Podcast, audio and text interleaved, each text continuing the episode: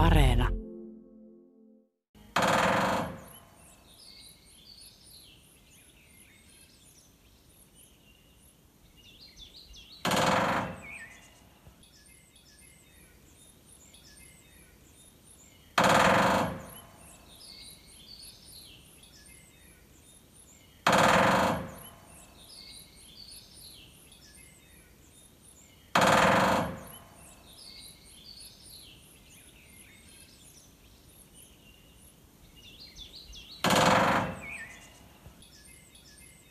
Hei, radio vastaanottimassanne ei ole vikaa. Tämä on ihan oikea ääni, joka tulee täältä Radio Suomen lähetysyksiköstä tästä eteenpäin. Parin tunnin ajamme olemme niin sanotusti tikkana paikalla. Puhumme tikoista rumpaleina ja näitä ääniä tullaan kuulemaan tässä. Minä olen Juha Blumberg ja tällä studiossa on myös Asko Hauta-Aho ja voit esitellä meidän asiantuntijavieraan. Tervehdys vaan kaikille. Täällä taas ollaan. Tervetuloa studio myös Pertti Koskimies. Kiitos. Lintututkija ja nyt kun sä kuuntelet tätä soundia, niin onko se jotain ihmeellistä? Se on tavallistakin kaikovampi ja kantavampi ja siitä tulee mieleen, että talonomistajalla on kohta soitettava peltisepälle ja alkaa peltikaton naulat irrota, jos pitempään aikoo tikka hakata hänen kattonsa. Tämä on Heidi Valamon äänite, jonka mä oon saanut joitakin vuosia sitten luonto-ohjelmiin. Ja tässä on kyseessä nimenomaan peltikatto. Siis ei mikään lampunkupu tai sitten tolpan peltihattu, joka on myöskin ihan tavallinen tapaus tälle keväällä. Siis peltikatolla. No se, on, se on harvinaisempaa kyllä, koska olen itse näitä lampunkupuja toki ja peltikato suojahattuja, mutta en ole itse koskaan, että varsinaisesti tikka sitä itse kattoa vasterummuttaisi, mutta siltä se kyllä todellakin kuulostaa. Ja, ja soundi on kovempi melkein kuin mistään luonnonmateriaalista. Miten sä luulet, että onko näitä teknotikkoja sitten enemmän tulevaisuudessa, nyt kun ne löytää vielä tällaiset paikat? Mitä luultavimmin on, koska tärkeää tässä rummutuksessa on siis se kuuluvuus. Tikan rummutus on ihan sama kuin satakielen laulu siis tehtäviltä, että kuuluttaa muille koiraille, että täällä on ainakin tämän peltikaton verran on nyt mulle varattua tonttia ja, ja toisaalta naaraille, että täällä olisi komea ja äänekäs poikamies hyvän revirin kanssa, että tervetuloa tänne vaan eiköhän perusta perhettä. Tämä on laulua. Ja nimenomaan tälleen keväällä sitä kuullaan. Jos käpytikalla on tietyn kokoinen reviiri, niin kuinka toi reviiri määräytyy siitä, että paljonko sieltä löytyy näitä soivia puita tai peltikattoja tai lampunkupuja? Käpytikan tavallinen reviiri on semmoinen 5-20 hehtaaria ja tikoilla kaikilla tärkeimpiä asioita siinä reviirillä on joku lahopuu tai muuten pehmeä puu. Tikkahan tekee elävää haapaa esimerkiksi, joka on pehmeä. Eli pesäpuita täytyy olla sitten näitä rummutuspaikkoja useampiakin. Mielellä aika korkealla se paikka, koska korkealta se ääni kuuluu pitemmälle ja se äänen kuuluvuus on tärkeä. Ja, ja sitten yöpymiskolopuita myös, että ne on oikeastaan sen tikan elämän keskuksia. On pesäpuu, ruokapuu ja, ja tämä rummutuspuu, joka on soivapuu. keväällä soivapuu, voi sanoa laulupuu. Joo, me tullaan näistä tikkojen äänistä puhumaan pari tuntia tuonne kello kahdeksaan saakka. Ja tämä on perinteiseen tapaan myös sellainen kontaktiohjelma, johon voi soittaa ja kertoa omia havaintoja tai laittaa meille viestiä. 020317600 on puhelinnumero ja Mirjami tuossa lasin takana ottaa puheluita vastaan ja yhdistää meille niitä parhaimpia sellaisia – WhatsAppin kautta voi laittaa viestiä niin ikään 0401455666. Sehän se on tuttu ja turvallinen WhatsApp-numero. Ja tuota, vielä kun mainitsen sen, että sähköpostikin on, niin ahan on meillä monenlaisia välineitä, millä tähän systeemiin pääsee, pääsee mukaan. Otetaanko tuolta yksi, saman tien yksi pitkähkö viesti? Otetaan vaan. Joka on tullut sähköpostilla. Täällä kirjoitetaan näin, että – Minulla tikka aloittaa rummutuksen yleensä aamuisin kuuden maissa. Se päristää sarjoja katolla olevaan puiseen antennitankoon. Joskus etsien kohtaa, mistä lähtisi paras ääni. Meillä on makuuhuone suoraan antennitangon alapuolella, että se tietää samalla herätystä. Tänä keväänä se ei ole vielä pitkään viihtynyt rummuttamassa, mutta viime keväänä rummutus saattoi jatkua puoleen päivään asti. Joskus oli Joskus oli pakko häätää se pois, että sai nukuttua. Minulla on pihassa sähkötolpassa halogeenitunnistevalo, jossa halogeeni, halogeenilampun päällä on lasi. Ihmettelin kerran, miksi lampun lasi on rikki, kunnes yllätin tikan rummuttamassa lampun peltiosia. Oli hakannut lasiin ja se oli särkynyt. Lintujen ruokintapaikalla on parhaimmillaan ollut useita tikkoja, että itsepä ne olen tänne kutsunut. Asun maalla Keski-Suomessa korkealla mäellä, että kyllä täällä tikkoja riittää. On käpytikkaa, palokärkiä ja harmaa päätikkaa. Näin kuuntelijamme Jokke Keski-Suomesta. Oliko tuttua tarinaa?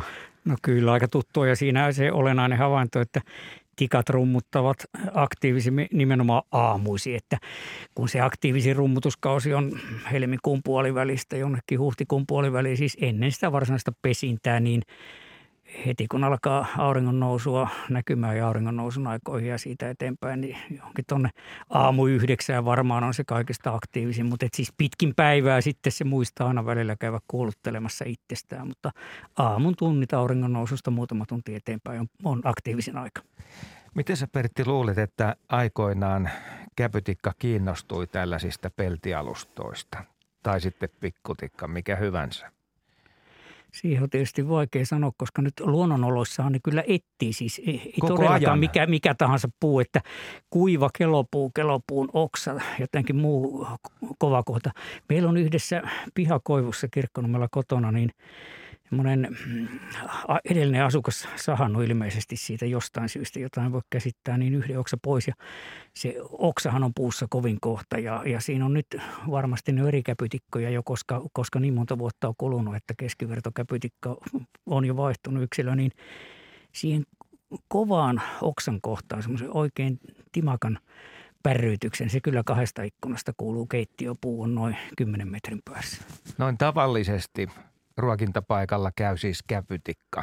Kyllä, Mutta se tekee tällaista tutkimustyötä sitten puolisalaa siinä ympäristössä, että mistä löytyy sitten se sopiva rummutus. Ky- kyllä, kyllä. Ja kopauttelee sitten vähän eri paikkoihin, koska niin kuin jo vähän sanoinkin, niin – mitä kovemmin ääni kuuluu, niin sen parempi. Se on vähän tuossa risteyksessä äsken seisoin, kun tänne Pasilaan tulin autossa, niin tota, jumpsutti aika komeasti. Siinä oli joku kaveri, jolla oli lippalakki väärinpäin, niin jäänyt murrosikävaiheesta. Niin tota, sillä jumputtiin mahdollisimman kovaa, että minäkin kuulin viereiseen autoon. Ja tästä on kysymys. Siitä on nimenomaan kysymys myös tässä tapauksessa, kun se autosta tulee se... Mutta tota, tämä sanonta tikkana paikalla, niin tarkoittaako se just tätä? Eli ollaan tikkana paikalla ja ilmoitetaan, että täällä mä olen. Paukutetaan päätä seinään, oli se sitten nokalla tai ilman. Jos ihminen, ihminen yrittää jotain mahdotonta muuttaa, sanotaan, että hakkaa päätään seinään jonkun asian kanssa, niin siitähän oppii vaan, että pää tulee kipeäksi eikä mikään asia muutu. Mutta tota, tähän tarvittaisiin joku perinteen tutkija, että niin. mistä tämmöinen vertauskuva on tullut. Mutta tikka on vähän kuin tiainen, vähän niin kuin Asko sanoi, niin erilaisia paikkoja tutkitaan. Ja silloin kun se on tarve se saada se ääni kuuluviin, niin aivan varma on, että tuolla metsässäkin niin tosiaan tutkii, koska se on löytänyt sitten ne parhaat paikat. Se etsii ne parhaat kuuluvimmat puut, kaikukammiot ja sitten tota täällä ihmisen maailmassa taas niin joskus laskeutuu tolpan, sähkötolpan nokkaan ja huomaa, että tässähän tämä vasta kuuluukin. Tuossa äkkiä voisi ajatella silleen, että kun puhutaan, että on tikkana paikalla, että silloin on joku nopeasti tullut niin, siihen. Niin, kyllä, kyllä. Joo, sitähän siellä puhekielessä tarkoitetaan, että Joo. sanotaan näin. Niin, että. Niin, eli ja se Pohjanmaalla tulee... takatukka tilhenä silloin, kun juu, edetään paikasta juu, toiseen. Juu, Joo, ne on, no ton, ton mä ostan kyllä, että ollaan niin kuin nopeasti paikalla. Esimerkiksi joku palokärki, niin sehän tulee no nopeasti. Sitä, kyllä, ja sitä, sitä tosiaan kyllä minäkin tämän sanona sinänsä tiedän, että Joo. se tarkoittaa sitä. Mutta että mi, miten se on se, miten on vertauskuvaksi otettu tikka tikka. Jotkut muut nee. eläimet tai linnut tulee nopeamminkin kuin nyt tikkapaikalle, mutta tota, no se on näin vaan syntynyt, mikäli se nee, Niin, se jotenkin vaan rimmaa. Hei, Marjatta Itä-Suomesta kyselee, että miten yleinen on käenpiika ja miksi se ei rummuta? Miten se sitten houkuttelee kumppania, laulaako se? No kyllä sekin laulaa. Se laulu on semmoinen piip, piip, piip, piip, piip, kie, kie, kie, kie. Joo, piipitystä tai kiikitystä. Hyvin samankaltaista itse asiassa kuin pikkutika, mutta tämä käenpiika on vähän vähän erilainen tapaus, että se kuuluu ihan varsinaisiin tikkoihin, mutta se ei hakkaa pesäkoloa eikä se hakkaa puuta. Ja sehän on aika pieni punatulkun kokoinen otus vaan. Pesi valmiisiin koloihin, kyllä, että tota, tai kottaraisen koon pönttöä, siis 4,5 senttiä on se lentoaukko, eli luonnoloissa pohjantikan ja, ja käpytikan kolot on sen kokoisia. Ja, ja muista tikoista poiketen, niin käenpiika muuttaa vielä. Se tulee kuukauden päästä suurin piirtein. Se tulee vapun kahta puolta on, on se käenpiian. Ja mitä hän kysykää siitä, että miten yleinen on? Se, se, se on aikaisemmin ollut paljon yleisempi, siis ihan tuonne Lapin keskiosin saakka, mutta aivan romahdusmaisestikin voi sanoa on taantunut, että meillä nyt arvio, arvioidaan, että 60 000 pariskuntaa vaan on ja ihan tarkkaa ei tiedetä ja tämmöisellä kauas muuttavalla linnulla Keski-Afrikkaan asti menevällä otuksella, niin tietysti suurimman osa vuodesta muualla kuin Suomessa, niin silloin voi vaikuttaa nämä muuttoajan olosuhteet ja talviajan olosuhteet. Mutta täälläkin Suomessa tiedetään, että kun se maasta poimii eh, murhaisia, mie- mieluisimpana ravintona murhaisen munia ja niityille kulkee ja muita, missä kukaan on enää niittyä nähnyt pitkään aikaan. Niitä on sadasosa siitä, mitä sata vuotta sitten. No jos sä ajattelet käimpiän liikkeitä siinä puun läheisyydessä, niin – Eikö nekin ole vähän erilaiset, jos niitä vertaa muihin tikkoihin? Niin sehän, sehän siis hyppii kuin oksalta pikkulintu toiselle. oksalta toiselle. Ja mm. on, on siellä, ei ole puun kyljessä. Ei ole puun kyljessä eikä kiipeä puun kylkeen, mikä jos ihmiselle sanoo, herättää sen keskellä yötä unisti ja sanoo, että minkälainen on tikka, niin se nyt sopertaa siinä pöpperässä, että se kiipeä puuhun. Tämähän on se, mitä ihmiset tikasta nyt ensimmäiseksi tulee mieleen, mutta käenpiika Ja ne varpaat on sellaiset, tähän. että se toimii. No normaalisti tikalla, että se menee puun kyljessä. Kyllä. Tämä tämä sinänsä nyt sanottakoon, että tästä käenpiässä tulee mieleen tämä erikoinen nimi. Ja tästä taas vanha kansa aikanaan ajatteli, että, että se on todellakin käen piika. Se tulee keskimäärin viikko puolitoista ennen, siis ennen vappua, vapun aikaa, vähän vapun jälkeen, mutta viikon verran reilu ennen kuin käki tulee. Ja kun käenpiika pesii koloissa. Silloin on ihan tyypillistä, että se kulkee kolossa toiseen. Jos siellä on tiaisen pesi ja joku kirjaseppokin kenties ehtinyt aloittaa, niin käenpiika saattaa heitellä ne muittelintien munat sieltä monestakin pöntöstä, kun se valkkaa sitä omaansa. Miksi tätä tekee, sitä ei ihan tarkkaan tiedetä, mutta ajateltiin, että nyt se etsii käelle hyvää pesän sijaan ja sitten käen sopii siihen tulla. tulla. Ei tiedetty kaikkia käestä, että käki on tämmöinen pesäloinen ja muni 20-25 pesää itse Ja muut hoitaa, muut hoitaa homma, mutta, haudonnan. mutta tämä, tästä tulee tämä nimi käenpiika. Joo, ja viestejä saa tosiaan laittaa. Tämä oli mielenkiintoinen tämä käenpiika-asia ja veikkaan, että ihan jokainen Radio Suomen kuuntelija ei miellä käenpiikaa tikkalinnuksissa, koska sen käytös on niin toisenlainen. Nyt tuli tämäkin sitten pienehkö aukko ikään kuin siis näihin, näihin tikkalintuihin tosiaankin kuuluu. Se on maailman aika, aika iso lahko, eli tämmöinen iso ryhmä, 480 lajia sulle. Muun muassa äh, erilaisia maassa juokseviakin otuksia on kyllä näihin. Se on la, laajalti levinnyt suuren osa maailmaa tämä, tämä tikkojen porukka kyllä. Että menestyväinen äh, linturyhmä, että nä, mm. näille on metsissä ollut sijaa. Joo, ja täältä tulee viestiä. Tämä on Leenalta. Hän kertoo näin, että pääkaupunkiseudun kasvatti oli Länsi-Lapissa hiihtämässä. Yhtäkkiä aivan lähellä palokärki alkoi rummuttaa. Oli kuin konekivärillä ammuttaisiin. Kyllä sydän hypähti säikähdyksestä. No nyt kun olen 40 vuotta Lapissa asunut, niin aivan ihanalta keväällä tuntuu, kun tikat rummuttavat ja koputtavat kuin hurmiossa. Ruokintapaikallamme käy käpytikkoja ja harmaa päätikka. Mukavaa seurattavaa, näin kertoo kuuntelijamme Leena. Se viehättää ehkä näissä tikkojen rummutuksissa sekin ihmisiä, että kevättä jo kovasti odotellaan siellä helmikuullakin, jolloin nämä tyypillisesti aloittaa jo varsin aktiivisesti. Ja pakkaskauden jälkeen, kun ensimmäinen lauha ilma tulee täällä Etelä-Suomessa helmikuun 10-15 päivä, niin silloin alkaa yhtäkkiä rummutus, vaikka ei sitä ennen olisi kulunut, jos on pakkasia, niin juuri mitään. Juha, sä voit ottaa valmiiksi. No niin, sieltä tuleekin palokärjen ääni, joka on kyllä ehkä kaikkein, niin, kaikkein massiivisin rummutus.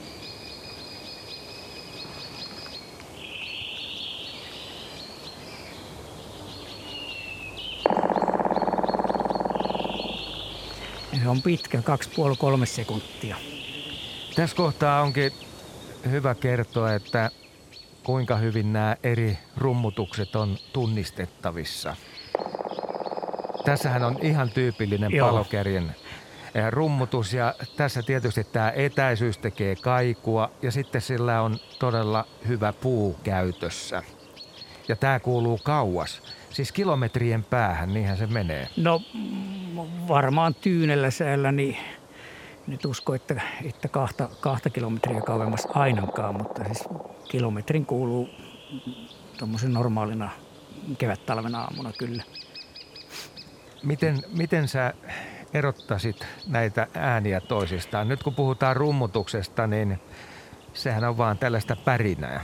Niin, äänihän on tietyllä tavalla mekaaninen, että se ei synny missään äänielimessä tuolla henkitorve haaraamassa niin kuin laulu, varsinaisella laululinnuilla, vaikka laulusta puhutaan, että tämä syntyy siitä, että tiheeseen tahtiin hakataan puuta. Sinänsä tosiaan mekaaninen ääni siellä ääripäättää palokärki konekivääri tai vähän niin kuin moottorisaha käynnistäisi, mihin sitä nyt vertaisi. Sitten on niin kuin pitkä, pisin kaksi puoli, jopa kolme sekuntia. Lyhin on tämä käpytikka, joka on alle sekunnin. Että yksi tuntomerkki on tämä pituus, yksittäisen rummutuksen pituus. Sitten siinä on eroja siinä, että miten useasti se toistuu, miten harva tahti, tällä niin kuin palokärjellä on harva tahti siihen, esimerkiksi siihen käpytikan nopeeseen päräytykseen verrattuna. Mutta ei ole aina ihan helppoa, kun näitä on useita lajia sitten kestoltaan ja, ja sieltä tahdiltaakin näiden kahden ääripää välistä siksikään, että se alusta, millä se rummuttaa, niin vaikuttaa aika paljon juuri se puun kovuus ja tämmöinen ja kuinka kaukaa ehkä ollaan sitä kuulemassakin, että omat, sehän olisi, eihän se kiinnostaisi ketään, jos se olisi kauhean helppoa. Senhän oppisi ja siirtyisi sitten vaikka jotain muuta seuraamaan, mutta pitää kuunnella niitä vaan sitkeästi. Tarkkaan. Ja sitten tietysti aina kun tikan näkee, niin, Niin. pystyy Silloinhan se on parasta. tekemään havainnon myös sitten lajista itsestään. Mutta kuunnellaan se ei sitä pikkutikkaa, kuinka lyhyt se rummutus sillä onkaan. Pikkutikka, pikkutikka, lennähän meidän lähetykseen vaikkapa. Sieltä tulee, tule, niinkö? tule nyt, tule nyt, tule nyt.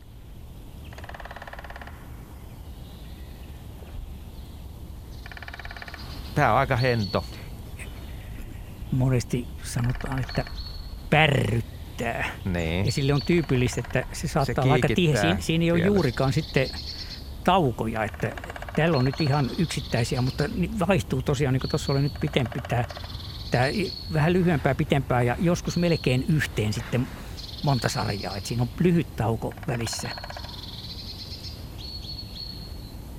Ja tässä ollaan vissiin aika reviiritietoisia jo.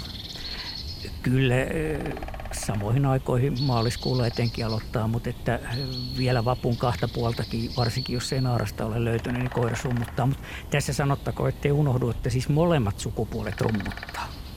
Että koiralla se on tämä reviirikuulutus ja pariutumishalukkuuden kuulutus ja naaralla se on enemmän sitten yhteydenpitoa parisideen vah- vahvistamista. Ja, niin saattaa joku pikkutikka, joka tässä on, niin koirassa naaras voi rummutella melkein kilometri toisistaan ja se pesä on siinä useasti puolivälissä tai voi olla jossain suunnassa. Ja kun tikat on reviirilintuja, talvella ruok- ruokaansa turvaavat, niin koiralle ja naaralla on oma reviiri ja hormonitoiminta sitten järjestää asian niin, että ensin ollaan vihamielisiä kumpikin omalla reviirillään, mutta sitten pikkuhiljaa alkaa, kun aurinko nousee korkeinta, korkeampaa kartaa piirtämään taivaalle, niin sen jälkeen sitten vähän yhdistellään sitä kortteeria ja, ja, ja he, heitetään hynttyyt yhteen. Siellä muuten taitaa pikkutikasta olla myös toinen, toinen jossa se naputtelee äh, lampun kupua, mutta otetaan se sitten myöhemmin tässä lähetyksessä. Näin, näinhän me Nyt tehdään. nimittäin on puhelu tulossa. Meillähän, meillähän on nimenomaan Jussi Tammisaaresta on valinnut nuo maagiset numerot 020317600 ja hän on lähetyksessä nyt. Terve Jussi. Terve. No mitäs läksit? Läksin semmoisella systeemillä, kun, kun tota, mä oon laittanut tätä pönttöjä tuohon pihalle, että saataisiin siihen vähän elämää, niin siinä on monta vuotta mä oon pitänyt niitä pönttöjä uusinut ja duunannut. Ja sitten mä huomasin, että alkoi kauhea kolina kuuluu hakkaa, hakkaaminen siellä, siellä tota, tässä joku kaksi vuotta sitten. Ja mä ajattelin, mitähän siellä oikein tapahtuu. Ja mä menin ulos, niin tietysti se varmaan säikähti, lähti karkuun, en mä nähnyt mitään. Mutta sitten yksi kaunis päivä mä huomasin, että mitä hittoa. Tuossa on reikä pöntön sen aukon vieressä oli re, reikä, mihin mä olin pannut pönttöön tämmöisen peltisuojan, niin kuin laitetaan nykyään, ettei ne pääse isontaa sitten nämä tuholaiset niitä, niitä, niitä tota, että siinä on semmoinen peltisynti päällä, missä on sitten tämä reikä. Niin tämä oli tehnyt siihen sivureijän käpytikka. Ja se on asunut nyt siellä kaksi vuotta jo siinä samassa pöntössä. Että onko tämä nyt ihan normihommaa?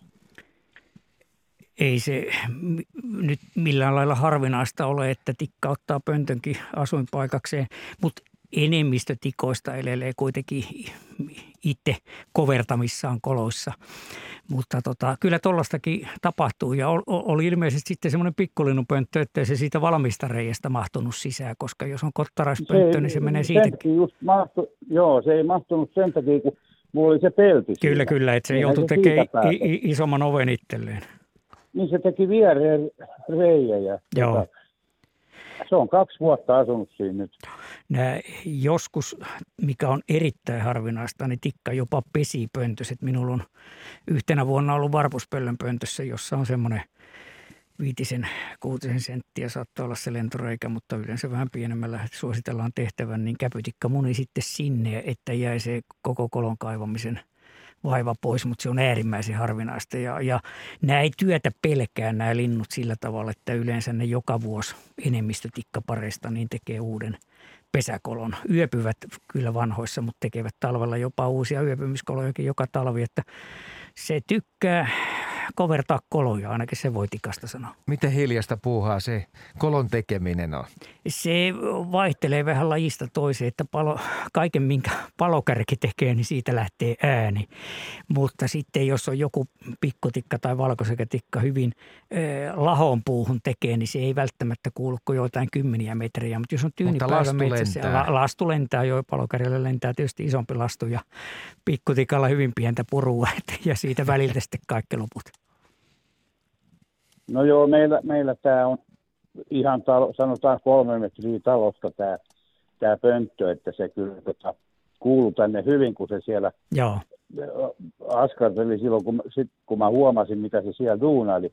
Mutta äh, tähän pitikin vielä sanoa, että en, en mä tiedä, pesikö se siellä vai käyttäisi sitä vaan niin kuin semmoisena, semmoisena poikamiesboksina, että se käy siellä sitten koisimassa. Mit, mitä luultavimmin ei pesi, se on kyllä niin harvinaista, että se menisi, menisi sinne pesiin, mutta tuota, tosiaankin niin kuin yöpyy ja hengailee ja kattelee maailmanmenoja, että mitä te puuhaatte siellä pihalla. Ja odottaa, että pikkulintu tulee ja pesi ja sitten tekee tarkastuskierroksen uudestaan. Sitähän käpytikka tekee ja varsinkin, varsinkin jos pönttö on päässyt vähän lahomaan ja sieltä kuuluu kirjasiepo tai tiaisen poikasääni, niin käpytikalle ei monestikaan ole temppu eikä mikään, että se siihen vähän pohja yläpuolelle tekee semmoisen reijän, mistä se poimii ne ruuaksi, että, että tota, no, se on luonnonjärjestystä ehkä, että käpytikka syö pikkulintujen poikasia, eli näin se vaan tapahtuu. Vois mä saada tässä kysyä semmoista, kun mä oon vähän, ton, mä rakentelen itse, mä oon kaikki pöntöt tehnyt itse. Ja ihan omasta päästä, eli Mutta tota niin, onko tämä katon ja sen reijän väli tärkeä, että kun mä ajattelin, että jos siellä katolla istuu joku tikka ja kyttää niitä poikasia, niin se pääsee nappaamaan, että eikö se pitäisi olla joku määrätty, että se, se ei pääse nappaamaan sieltä. Senhän mä tiedän, että siihen ei missään nimessä saa pistää tietenkään siihen aukoalle mitään, niin kuin ennen oli kirjoitettu, että siinä oli joku tikku, että se istui siinä ja tämmöisiä ei saa missään nimessä vaihtaa, mutta, mutta tämä, tämä katon äh, ja, ja reijän väli, niin onko se tärkeää? No jos katsoo pöntörakennusohjeita, niin sen, jos ajatellaan sen, että kuinka houkutteleva pönttö on niille linnuille, joille sitä pönttöä on tarkoitettu ylipäänsä, niin, niin se on niitä vähemmän tärkeitä mittoja. Mutta tämä oli hyvä asia, kun otitte tämän huomioon, koska kyllä ihan, ihan totta on, että tuollaisessa tapauksessa sillä on merkitystä, että jos siihen joku peto tuleekin. Tikka nyt yleensä ei sillä tavalla oikeastaan osaa. On näin kyllä ihan ikkunasta, kun piha on täynnä pönttöjä, että miten ne käyvät siellä lentoaukoilla, mutta et ei ne katolla istu oottamassa. En ole koskaan tai nyt sanoin istu, mutta linnuthan ei istu koskaan, se pitää muistaa, mutta sanotaan me puhekieliset, että istu siellä. Niin. Mutta jos, jospa pihalla asuu oravia, niin oravi saattaa, saattaa tällä tavalla kyllä ja näätä sitten tuolla metsäseuduilla enemmän, niin kyttää juuri sillä tavalla, että onkin siellä katolla passissa saattaa jopa emon napata, kun se, jos emo ei huomaa. Vaikka hautumassa pitemmän aikaa näitä tulee katolle, eikä se uskalla lähtee toottelee ja kuulee rapinan kyllä katolla, mutta sitten ajattelee, että no nyt vaara on mennyt ja se näitä onkin siellä sitkeästi paikalla ottaa se koppasee, koppasee käteensä. Että kyllä tässä sillä tavalla, mutta ei tikkojen kannalta sanoisin niinkään merkittävät, jos ei nyt muita petoja ole, ole näätää liiku pihapiirissä ja muuta, niin ei, ei kovin tärkeä. Jos sen tekee pitemmäksi sen välin, niin, niin voi se turvallisempi olla ehkäpä näin. Kiitoksia. Hyvä, kiitos. Kiitoksia Jussi sulle pelin avauksesta ja tässä vähän jo sitten mentiin muihinkin keväisiin teemoihin, kuten pönttöjen rakentamiseen ja sellaisia, mutta kyllähän ne tikat niitä pönttöjäkin koputtelevat. Saattaa sellainen sopivan kokoinen vaikka pellillä katettu – pönttö olla varsin mainio rumpu tikalle myös sitä ja omaa... Siis ihan normaalia lautapönttöä, niin sitä Kyllä. vasten rummuttaa tikka hyvin kun se on ontto, aivan niin kuin luonnossa aivan. onttopuu, niin siinä on kaikupohjaa. Joo, se on, niistä voisi tietysti joku miettiä, niin kuin, että mikä kokoiset olisi hyviä. Voisi, no Rupeaa tekemään rumpusettiä niin kuin niin, tikalle. nimenomaan. Na- naapurit kiittää. Katsopas Juha sieltä tehostevirityksistä, että oliko siellä se harmaa päätikka, joka koputtelee tai rummuttaa sitä linnunpönttöä. Joo. Siinä oli kymmenkunta tehostetta, niin mun mielestä tossakin tilanteessa se tuli siihen paikalle ja oli hakenut sellaisen kaikupohjan. Toi pönttö oli aika uusi Joo. ja hänen Tiukkaa rumpunsa oli uusi. Oh, kyllä.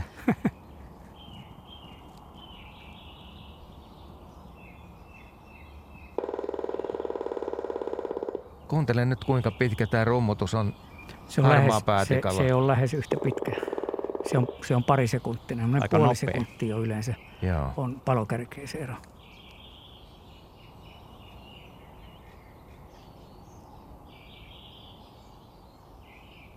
Mutta on tyypillistä, että harmaa päätikka tulee aina aamulla varhaan ja myöhään illalla. Tuossa oli ruokintapiste tietysti aikaisemmin – ja sitten se päätti ruveta rummuttelemaan sitä uutta pönttöä. Mm. Ja totta kai se nyt huomasi, aika hyvä soundihan siinä on. On, on todella hyvä. Niin kun... Koska se vaatii sitä tyhjää tilaa siellä sisällä, jotta se soi kunnolla. Solistina ja Pohjolan satakielet eli laulurastaat sillä taustakuorona tuossa. Joo, se onkin mielenkiintoista toi. Kysymys tulee kuuntelijoilta, että miten tikkalintujen pää kestää tuon rummutuksen? Sitä kyllä sopii ihmetellä, kun sitä katselee, mutta tikkojen kalloja on tutkittu, että ne on varsin paksua, paksua luuta, siis keskimäärin muihin e, lintuihin verrattuna, mutta silloin siinä sitten aika vahvat lihakset päässä jotka, ja niskassa, jotka ottaa vastaan sitä vastaiskua tai potkua, mikä siitä tavallaan ruumiiseen tulee. Plus en ole fysiologi että enkä anatomi, että näitä ihan tarkkaan tiedä, mutta, mutta joitain erityisiä sidekudosrakenteita, että sillä on iskuvaimentimet, sellaiset, jotka puuttuu vastaavista paikoista päänuppia sellaisilla linnuilla tai siis kaikilla muilla linnuilla, koska tämä rummuttaminen on ainoastaan tikoille kuuluva ominaisuus. Et, et mu, muilla linnuilla ei tämmöistä äänentuottoa kyllä ole, että hakataan tiukkaan tahtiin – Pystytkö itse imitoimaan sillä tavalla, että kepillä koputtelee puurunkoa, että tikka tulisi katsomaan, että kuka tänne on tullut? Minä luulen, että tota edes nuoren aikasi olisi toiminut niin nopeasti, että se...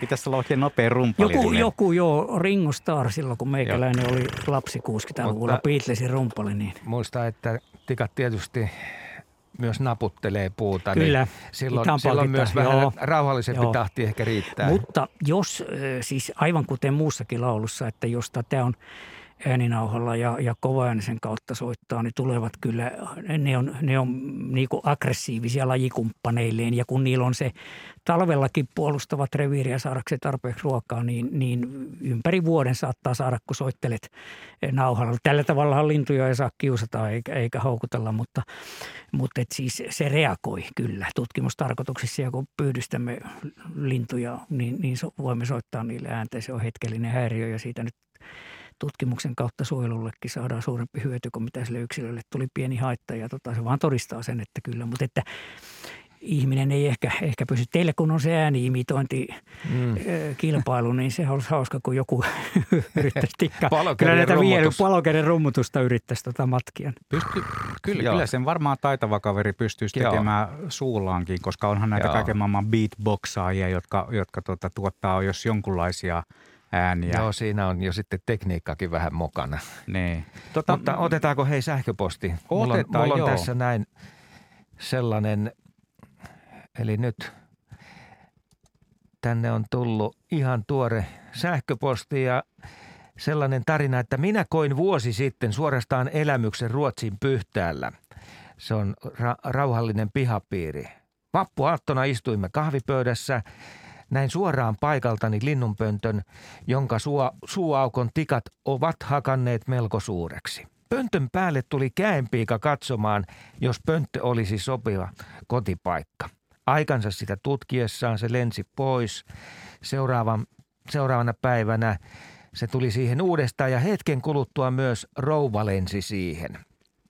Rouva istui pöntön katolle ja mietti asiaa.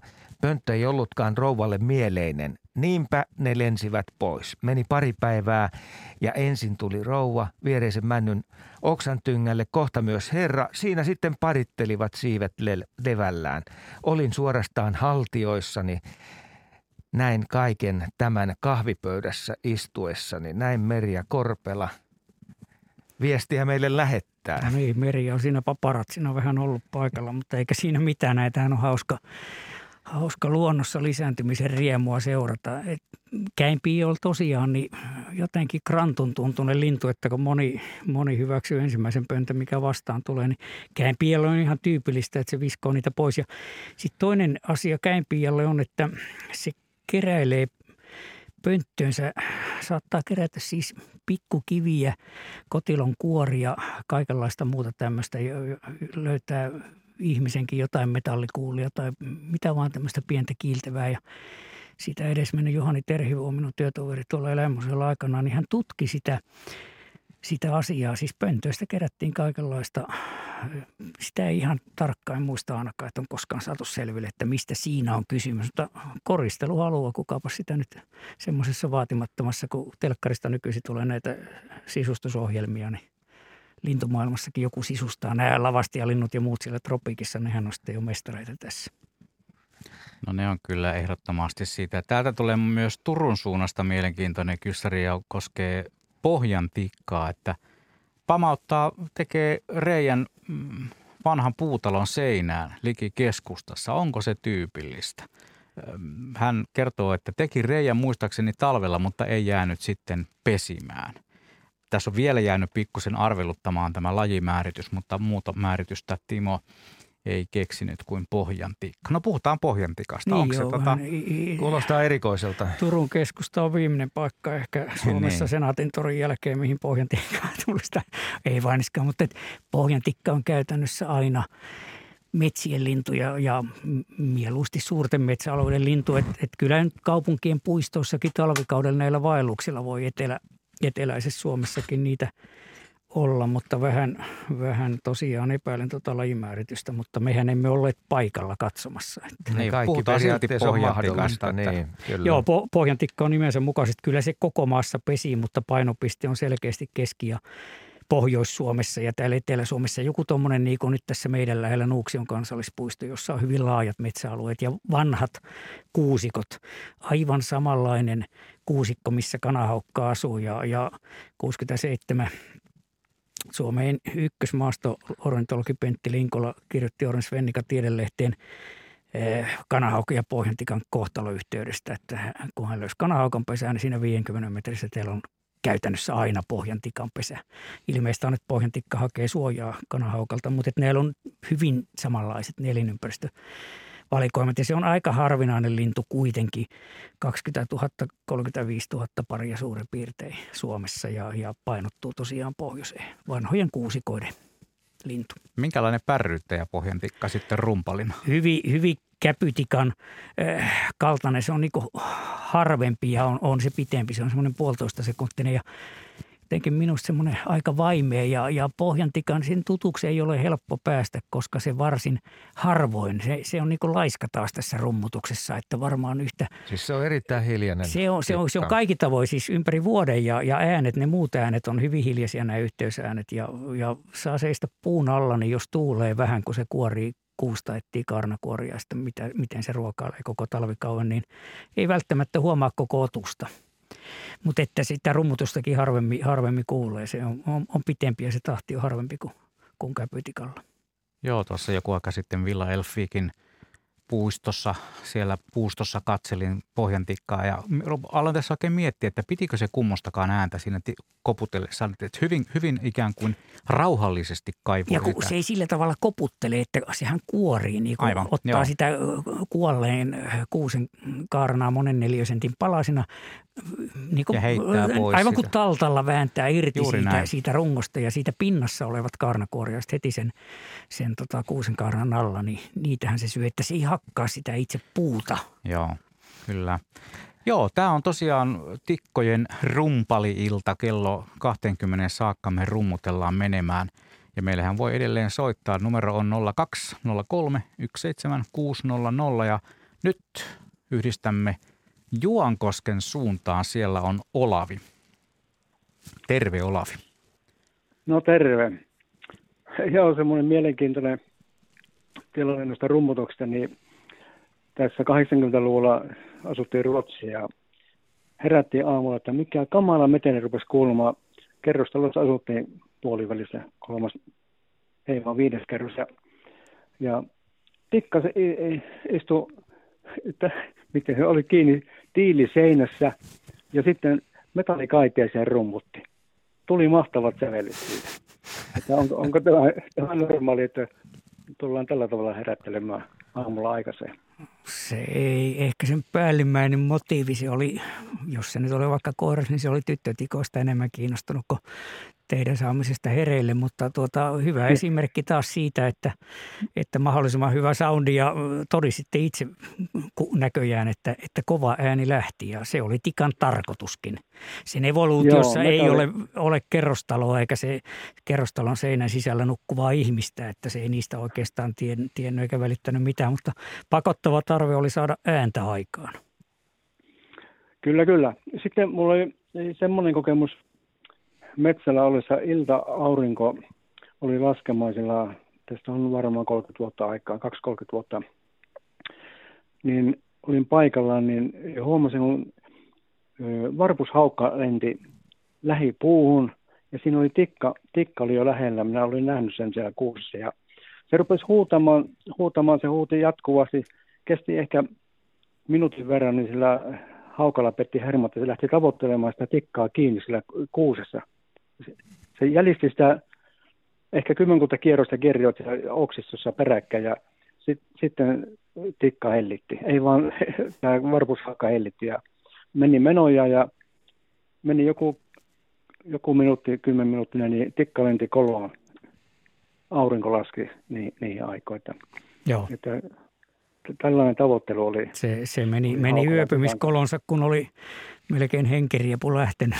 Mahtoi sydän tykyttää sinä iltana vähän tavallista enemmän, että sai kuunen päästä heti kiinni. Mutta tota, tämmöistä luonnossa tietysti tapahtuu ja tikka on, kyllä niitä petolintujen saaliksi joutuu, mutta tikka on aika kova pitämään hengistää kiinni, että esimerkiksi rengastajana näin kun ottaa semmoisen verkosta, niin ensinnäkin se huutaa niin, että puhun nyt käpytikasta, mutta on minulla aika monesta muskitikasta kokemusta, kun niitä rengastaa, niin se huutaa kuin syötävä niin, että naapurit kuulee, että taas siellä kiusataan lintuja, mutta pahempaa on se, että se rupeaa takoa sillä nokallaan, että peukalo ja etusormet ja kynnereunukset on kyllä aika äkkiä verillä, jos ei sitä saa äkkiä siitä verkosta irti ja sehän on vaikea saada sillä Joo. tavalla, kun silloin, sillähän on vahvat, erittäin vahvat varpaat ja vahvat kynnet, kun se koukistaa, eipä se muuten siinä purungolla menisikään. Kyllä. Sitten yksi juttu vielä, mä aukasin tässä puoli tuntia sitten radio, niin en, en arva, että oliko puhetta. Meillä oli 70-luvulla oli tämä käinpiika oli pihapöntössä pesimässä ja sitten kun ne paikat oli aikuisen, niin ne, ne kaikki tuli varmaan 6-7 kappaletta. Ne hyppeli siinä koivun oksilla ja ne meni takaisin pönttöön. Ja sitä mä en ole koskaan nähnyt, että minkään linnun poikaset menee pönttöön takaisin yöksi. Kyllä se on itse asiassa aika tavallistakin ja esimerkiksi pääskysillähän on räystäspääskyillä, haarapääskyillä, että nehän on saattanut viikon lennellä puolitoistakin ja ne joka yö sitten kokoontuu se koko perekunta sinne, sinne vanhemmatkin menee Joo.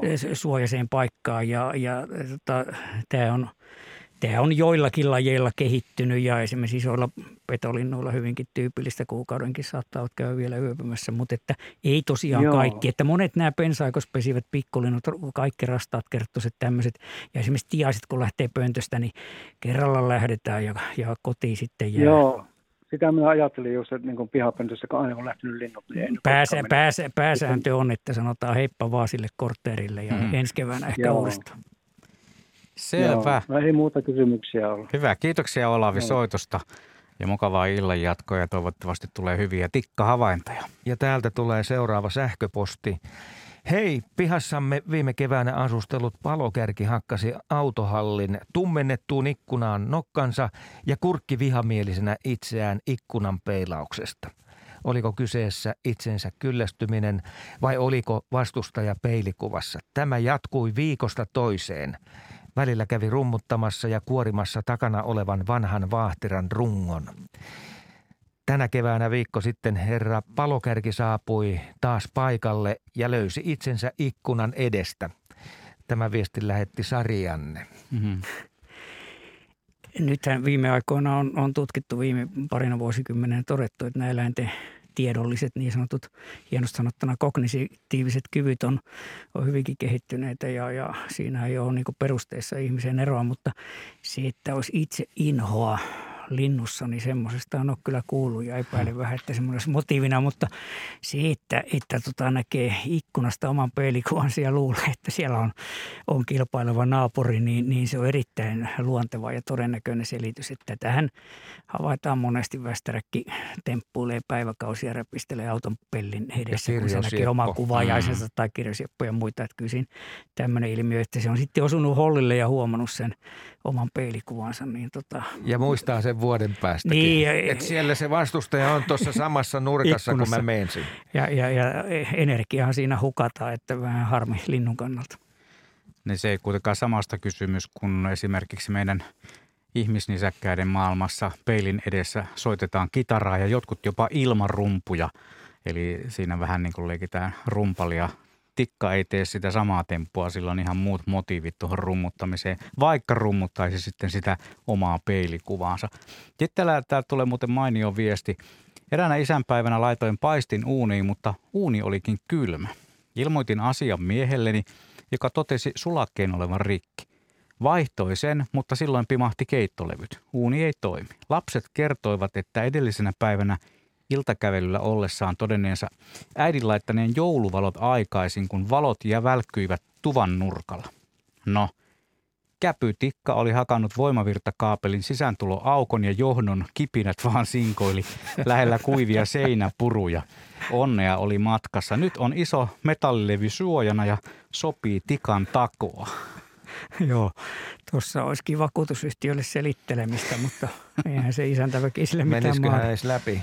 Ei uskottaisi tuota tarinaa, mutta tarina on hieno joka tapauksessa. On. Onko, onko Pertti tiedossa sellaista, että, että Tikka olisi oikeasti saanut tällaisen vaikka, vaikka niin kuin talon palamaan omalla toiminnallaan? En uskalla sanoa kumpaankaan, kun jotenkin takaraivossa iso pyörää pitäisi pyörittää kolme päivää, niin saattaisi tulla muistikuva. Joskus muistan, että olisi voinut tämmöinen olla, mm. että olisi tosiaan saanut siis tämmöisen valokaaren sähkö, sähköoikosulun aikaiseksi. Se on mahdollista, kun ne, ne tosiaan sille luisevalla nokallaan, niin vähän liian uteliaana joskus tutkii ihmisenkin rakennelmia. Joo, monesti on muuten sellainenkin juttu ollut liikenteessä, että kun palokärki tulee, esimerkiksi palokärki tulee vanhaan puutaloon naputtelemaan ja koputtelemaan ja sitten on heitetty sellainen ajatus, että voiko olla kyseessä, että hevosmuurahaiset on jo tullut kosteaan hirteen ja sitä kautta tikka on kiinnostunut –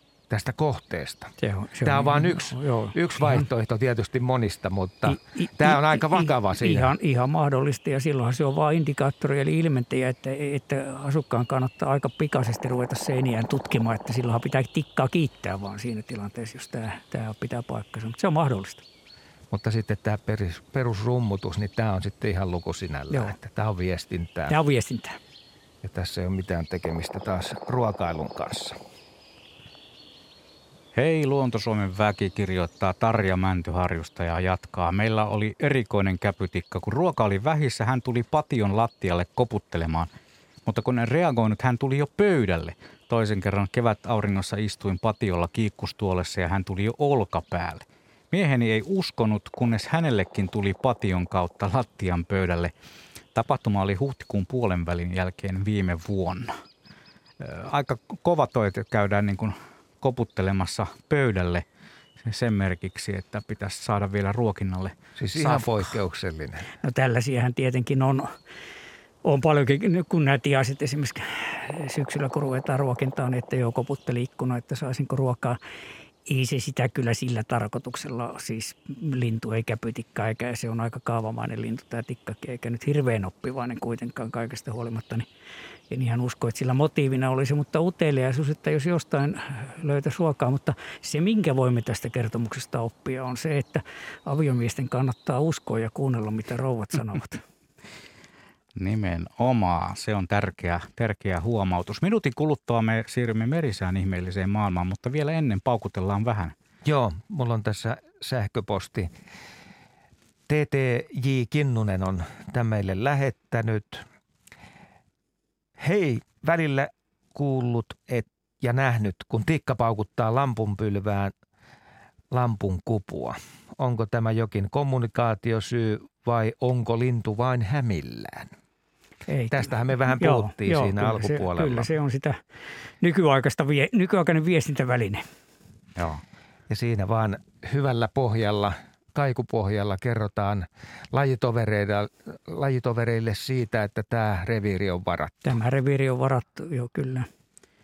Täällä tuli muuten vielä vahvistusta siihen Turun keskustan pohjantikka-havaintoon.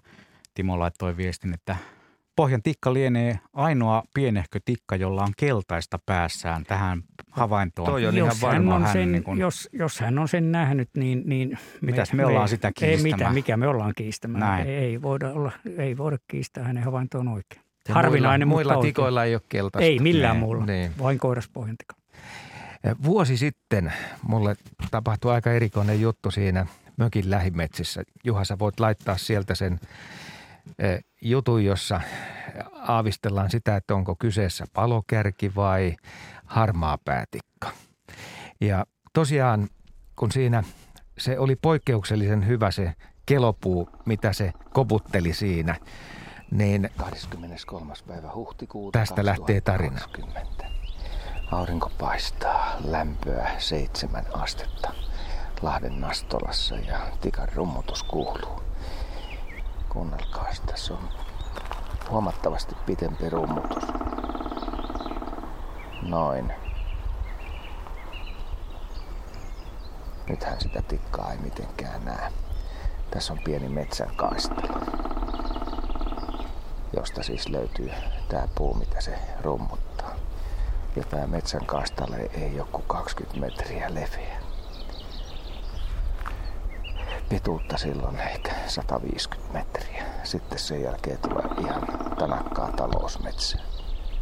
Tää on rinnemetsä. Täällä ei ole koneet käynyt Tässä on kallioita ja kaikkia sellaisia, jotka aiheuttaa koneelle liikkumisongelma.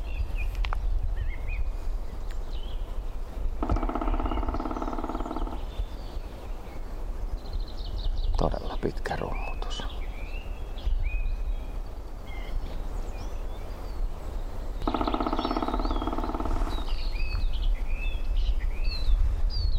Tämä rummuttaja on arviolta noin 50 metrin päässä. Ei yhtään sen kauempana. Ja normaalisti palokärki tältä etäisyydeltä lähtee vetämään. Harmaa päätikalla on parempi siedätys.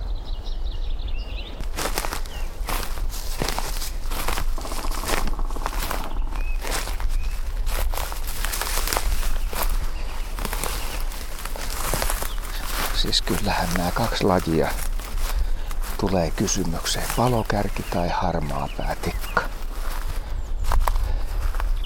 Jos palokärjellä on hento ote, niin toi on sitten niin kuin sen tekemä.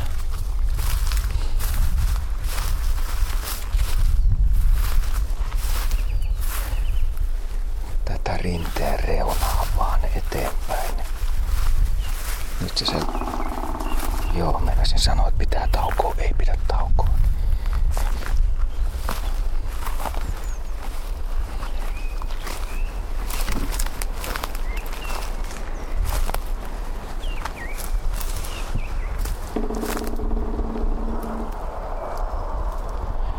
No nyt se vetää eri kohtaa. Suorastaan kumisee toi puu ja sen täytyy olla joku.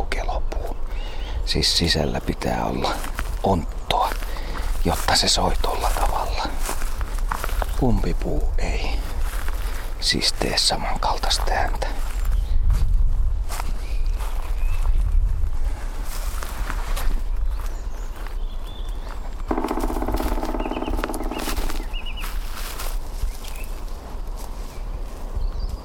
Rummuttaja ei ole enää kaukana. Alle 30 metriä.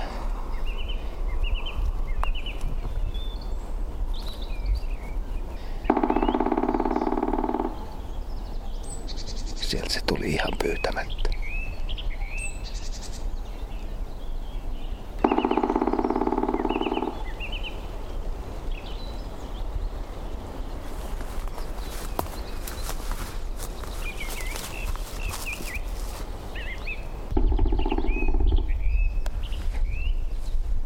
Viimeistään tästä jo kuulee, että sillä on aika hento ote rummuttamiseen.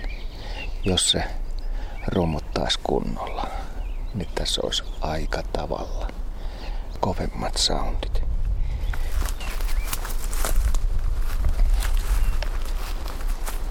No niin Pertti, pääsitkö jyvälle, että oliko palokärki vai harmaa päätikka? Kyllä se harmaa päätikka on. No kyllä Se niin. on ihan, kyllä se on ihan Eikö selvästi, eikö se ole niin lähellä kuule? Mutta Tuossa tota, oli on niin se- hyvä puusi. On se, on se selkeästi lyhyempi tässä ja loppua kohti se, se lyheny. Kummallakin lajilla on tämä tyypillistä, niin kuin toskin oli, että se on vain yksi-kaksi kertaa minuutissa.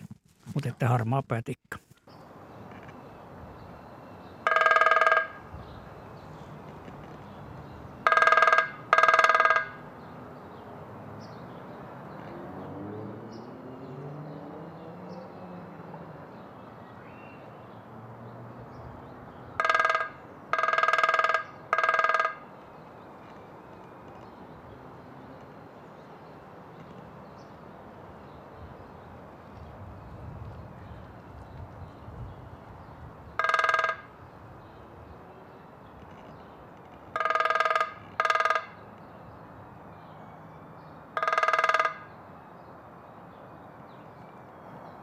Jatketaan tikka-iltaa. Siinä on muuten pikkutikka ja lampun kupu. Ja hyvin soi, täytyy sanoa. Laitahan mikrofonit. Kuuluu vähän paremmin eetteriin, nimittäin sun jutut. Se toi, toi tuota, tuo pikkutikan pärrytys tuossa lampun kuvussa, niin oikeastaan julkisen pikkutikalle tyypillisen piirteen, että, että niitä sarjoja saattaa tulla hyvin monta peräkkäin. Ky- kymmenenkin jopa, jopa äh, minuutissa, kun näillä niin kuin äsken puhuttiin, että harmaa päätikka palokärki yksi kaksi kertaa minuutissa. Eli siinä sitten on, on hiljaisuutta välissä ja sitten tulee seuraava. Ja tällä vaihtelee se, että saattaa niin kuin tuossa nyt justiin, niin monta tulee peräkkäin ja sitten tota, sitten on hetken hiljaa. Kuinka tärkeää tikalle on se, että se kuuntelee siinä välissä? Sanoit, että palokärki ja harmaapäätikka pitää taukoja. Ne kuunteleeko ne, että kuuluuko sieltä mistään sitten lajikumppanin rummutus? Kyllä ilman muuta siinä välissä. Aivan niin kuin muutkin laulavat linnut, niin kuuntelen aina, että tekikö tämä jonkun vaikutuksen vai itsekseni niin täällä päädyttelen. Mutta tässä pikkutikasta nyt sanottakoon ihan yleisenä huomiona, että – se on hyvin uskomaton lintu, varsinkin ensimmäisiä kertoja, kun näkee talitiaisen kokoinen tikka, mutta ihan ehta tikka kuitenkin menee siis semmoinen. Se on nimensä mukaisesti todella pieni. Talitintin koko luokkaa menee run, runkoa ylös. Ja, ja saattaa sitten ruokailla jollain pujo, pujon varrella ja niin. järviruolla osmankäymillä. Siis mikä ei katkeamatta kestäisi minkään muun tikan alla. Et, et, jännä lintu. Mutta se löytää siis syötävää ruovikossakin. Se löytää ruovikossakin siellä öö, korsien sisällä, niin on, on jotain kovakuoriaisen toukkia ja muita hyönteisiä. Tämä tosiaan on Tikat rumpaleina teemailta. Kello 20 saakka, saakka kuuntelemme näitä ääniä ja keskustelemme rummuttavista tikoista. Toi melkein kelpaisi jopa sellaiseksi vaikka – herätyskellon soittoääneksi. Tuohon on aika, aika siisti herätä. Pu- puhelimen hälytys. Niin, tuo niin veikeä soundi. Tosiaan 0203 17600 on Radio Suomen tuttu ja turvallinen puhelinnumero ja meille voi laittaa vaikka WhatsAppin kautta viestejä. Sehän on se myös tuttu 040 ja tänne onkin saapunut mielenkiintoinen kysymys. Keijo kysyy, että mistä tikkalintujen nokka rekka on tehnyt, tehty, kun tuo kun kestää rummuttaa mitä tahansa materiaalia? Se on tehty samasta aineesta kuin keijon kynnet ja hiukset, että tavallaan sarveisainetta siinä, mutta onhan se niin kuin luutakin, onhan se ihan ehtaa luuta sarveisaineisia pintoja. Että kyllähän se kuluu, mutta se myös kasvaa, että niin kuin kynsi tai joku muu. Joskus on semmoisia, ei tikoilla havaittu, mutta tiaisilla siis liikakasvua, että se ei kulukaan sitä samaa tahtia, mitä sitä käytetään. No voisiko se kasvaa ihan loputtoman pitkäksi niin kuin Pinokkialla konsanaan, jos ei se rummuttaisi? Tämä on tämmöinen tyhmä maalikon kysymys, jonka laittoi meille Esa Mikkelistä. Kun se e, ruokaa syö kuitenkin ja koputtelee puuta, niin ehkä siinä viimeistään sitten kulutustakin tulee. Seuraavassa sähköpostissa saadaan muuten terveisiä Norjasta. Ja siellä kuunnellaan tikat rumpaleina ohjelmaa ja samalla kun seuraan ikkunasta lintujen ruokintapaikkaa, niin siellä on tuttu vieras kookospähkinän kimpussa. Terveisin Suvi Norjasta. Ja mm. me äsken katsottiin sun kanssa, niin siellähän on käpytikka. Siellä on käpytikka ja hänellä on ruokinta-automaatti siinä kuvassa. Että tällaisia terveisiä sieltä sitten. Kiitoksia vaan terveisistä sinne suuntaan. Nyt me napataan lähetykseen mukaan Pirjo tuolta Eräjärveltä. Onko Pirjo langalla? No täällä kuule ollaan. Mainiota. ohjelmaa. All right, kerropa oma viestisi tai kysymyksesi tähän tikka, tikat rumpaleina iltaan. No, mulla oli tota vähän aasinsiltana. Mä lähdin kuuntelemaan tätä, kun tässä autolla ajelin ja välillä ja oli siellä Pertti paikalla, niin täytyy näistä tikoista kysellä. Siis rummutus, mun suosikki on ehdottomasti harmaa päätikka, mikä käy meillä kanssa ruokinnalla – ja sen, sen ääni on jotenkin niin, niin hieno, se rummutus.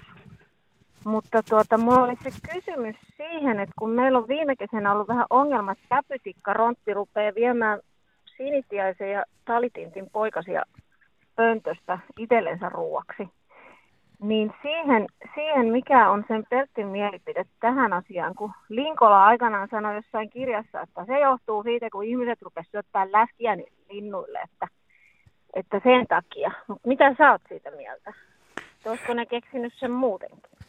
Ne on keksineet sen iät ja ajat sitten siis silloinkin, kun tiaiset on pesinyt jossain lahopökkelössä, minkä aika nopeasti tikkaa se kuulee, että ahaa, täällä poika se tääntelee tällä korkeudella puuta, niin kyllähän se siihen sitten sivuun tekee reijän ja syö. Ja no, tikan poikaset kuolee nälkään, jos ei emo kanna niille ruokaa. Että sitten jos me oltaisiin siellä pesällä, niin me kyynelehdittäisiin sitten niiden puolesta. Joo. Että en, en, en rupea minkäänlaiseksi tuomariksi tässä lintujen välisessä Joo, kanssakäymisessä. Mutta sitä luonnossa tapahtuu Joo. koko ajan. Toisen kuolema on toisen leipä. Joo, kun siinä oli vähän sitten yksi, yksi lintukaveri tuossa sanoi, että hän syötti sitten läskiä niin kuin vielä kesäkuussakin, että esti niin kuin sillä, että ne kävi siinä. Mutta tota, en nyt tiedä, onko siinä mitään järkeä tää, tää, läskiä vielä. Tämä ei, ei, ei, ei, ei, ole, ei ole kyllä todellakaan. Ja sitä paitsi kyllä ihan kun nyt on isoja, laajoja aineistoja ja tutkimuksia valtavasti tehty pönttölinnuista ja muistakin kololinnuista, niin ei tämä käpytikan pikkulinnun poikasten syönti nyt todellakaan sellaisessa mittakaavassa ole, että sillä nyt olisi kovin suurta vaikutusta pikkulintukantoihin ja pesintöihin. Että joo, se joo. on yksi, y, yksi semmoinen tuho muiden joukossa, niin siis linnulla on tyypillistä lajista toiseen pikkulinnulle. Esimerkiksi puolet pesinnöistä ekalla yrityksellä ainakin tuhoutuu ja siis sitä, se tuhoutumisen määrähän on kauhea ja jos ei se olisi 12-14 poikastakin sinitiaisella 80 talitiaisella, niin johan me kohta hukuttaisiin näihin tiaisiin, että mitä mieltä no me niin, sitten oltaisiin. Joo. Eli enpä tästä kannasta sitten enää niin hirveästi murhetta. Että, joo, ei. Joo, mulla on 50 pönttöä meidän tontilla ja tota, niissä putsailin niitä, niin oli melkein puolessa oli ollut pesintää, että Joo. aika hyvä. Se on, se on ihan hyvä, hyvä. Ja, ja pönttöjä kannattaa viedä sitten metsien puolellekin ja huoltaa. Ja siinä on yksi, millä voi estää tuhoja, että jos on hyväkuntoiset pöntöt vahvaa lautaa, niin tikka punnitsee siinä mielessään, että kannattaako nähdä se vaiva, se reikä tehdä, että saako siitä sen vastaava hyödy vai, vai ettiikö mieluummin kovakuoriaisia, muurahaisia muita sitten tuolta tai kovakuoriaisen toukkia puusta. Selvä, joo. Ja kiitokset Pertti, sä oot vähän niin kuin syypää mun lintuharrastukseen. Mä aloitin sun linturetkillä kirkkonummella Onko aikana, ne? en tiedä muista. Nimet ei, kyllä, kyllä näin on kaikki, kaikki aina apina muistaa, vaikka apina ei muista ketään, mutta toivottavasti ei tule laskua perästä, että jos on kalliskin harrastus niin, koitunut. olen tästä oikein onnellinen. Hyvä, Kiitoksia, mukava kuulla. Joo, hei. Joo. Kiitoksia hei, Pirjo hei. soitosta tähän lähetykseen. Ja tähän lähetykseen pääsee mukaan valitsemalla ne numerot 0203 17600. Laajennetaan hieman tätä rummutusreviriä nyt tässä kohtaa. Nimittäin tuli mielenkiintoinen kysymys tuolta eräältä kuuntelijalta nimettömänä. Hän lähestyy meitä, mutta ei se haittaa. Hän kysyy, että ovatko puita hakkaavat tikat eli rummuttajat meidän pohjoisessa asuvien yksin oikeus vai elääkö tikkalajeja ympäri maailmaa? Tikkoja elää ympäri maailman. Taisin aikaisemmin sanoakin, että se on hyvin menestynyt ryhmä. Siis tämä tavallaan oivallus, että hypitäänpä puurunkoa pitkiä kaivellaan puun sisällä lahoavan, lahonneen kuolleen puun sisältä ruokaa, niin, niin se on keksitty äh, kyllä tosi, tai huomattu niin tehokkaaksi keinoksi tulla toimeen, että, että kaikkialla muualla paitsi Australiassa ja tietenkin etelänä Pamantereella niin on tikkalintuja – ja tähän tikkalintujen lahkoon, josta nyt yksi heimo on tämä tikat, mutta, mutta näitä varsinaisia tikkoja, tikkojen heimo, niin se on yli puolet tästä tikkalintujen lahkosta, niin näitä on lunttaan täältä omasta niin, että tikkalintuihin luetaan yhdeksän heimoa, 74 sukua ja 484 lajia. Varsinaisia tikkoja on sitten 25, 254 lajia, että vähän yli puolet näistä. Ja nykyisin ajatellaan, että nämä tikat on papukaijojen ja, ja jalohaukkojen, siis tämmöistä, mihin nyt tuulihaukka, muuttohaukka, tämmöiset kuuluu, niin niiden sukulaisia. Eli nämä, nämä sukulaisuussuhteetkin DNA-testien avulla nykyisin on vähän varmemmalla kantilla. Ennen vähän, vähän pidettiin, että ne olisi enemmän varpuslintujen, eli näiden niin sanottujen pikkolintujen sukulaisia, mutta joskus ovat papukaijoista ehkä eriytyneet. Eikö se Pertti ole sillä tavalla, että myös mahlatikkoja löytyy? On, on. Jotka tekee niitä pieniä reikiä ihan puun Juu, rungon täyteen. Pohjo- Pohjois-Amerikassa on, siellä on yksi lajikin, jonka nimi, suomenkielinen nimi on mahlatikka. Ja mahlahan on, sehän on hyvin energiapitoista, että sitähän nyt ihminenkin voi lipoa puurungolta. Ja esimerkiksi pihalla näin, kun tiaiset sitä imeskelevät. Jatketaan vielä toinen, toinen maailmanlaajuinen kysymys. Rauno nimittäin tuolta Haukivuorelta kysyy, että millä tikalla on voimakkain ääni meillä ja maailmalla? Onko näitä päästy mittaamaan missään mittakaavassa? Sellaista tutkimusta en, en tiedä, mutta näitä palokärkiäkin taitaa olla suurempia nämä tulikärjet, joita on, on Pohjois-Amerikassa ja niiden äänistä kyllä, kun en ole juuri matkustellut enkä perehtynyt ja minua ei nyt suuri maailma niin paljon kiinnosta kuin tämä meikäläinen, niin siitä en osaa sanoa, että, että olisiko, olisiko vielä kovemmat äänet. Mutta palokärjellä on siis Suomessa kuitenkin. Kyllä ilman kaikkein muuta kovin kaikkein kovin ja, ja, ja pisimmälle kuuluva. Joo puhutaan sitten rummutuksesta tai siitä varsinaisesta Mui, Muistakin äänistä, joo, se raikuva, raikuva huuto, mitä se pitää, tai ne viheltävät äänet, kun laskeutuu. Sitä raikuvaa huutoa nimenomaan, kun lentelee tuolla korkealla kry, kry, kry, kry, kry, joo. Ja, ja kliije sitten, kun tullaan puurunkoon. Puuhun, niin se, se on ö, 10 jopa 34 kilometriin sen palokärjen reviiri, niin se lentelee laajoilla alueilla ja huutaa mennessään, mikä on sinänsä vähän oudolta tuntuu, että miksi kuuluttaa koko ajan itsestään. No isolla on varaa rehvastella ja elvistellä ja huudella siellä, että pienemmän pitää aina, aina pelätä, että joku peto tulee. Näin on ja me napataan nyt tähän kohtaan Timo Siilinjärveltä mukaan. Terve. No terve, terve. Niin, tota, tuossa juteltiin tämän vastaajan kanssa, niin puhelinvastaajan kanssa, niin, tai vastaaja, naisihminen. Mirjami. Mut, Mirjami, joo, Mirjamin kanssa juteltiin, niin Tuosta nakutuksesta, minä on, tässä on hyvin paljon ollut näitä käpytikkaa, on linnu, lintulaudalla ja muuta, ja näitä soittopaikkoja on esimerkiksi minun kiikun tolpat on päällystetty niin näillä, näillä kiekkoilla, kun on pylvästä tehty. Niitä nakutella, ja minä ihmettelin tuossa, kun siinä oli tuo käpytikan ääni, eli rytmi.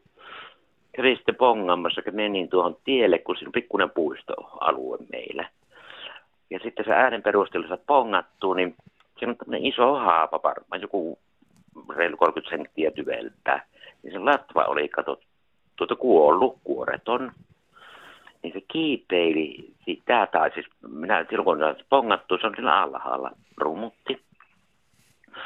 Se normaali rummutussekson, sekson.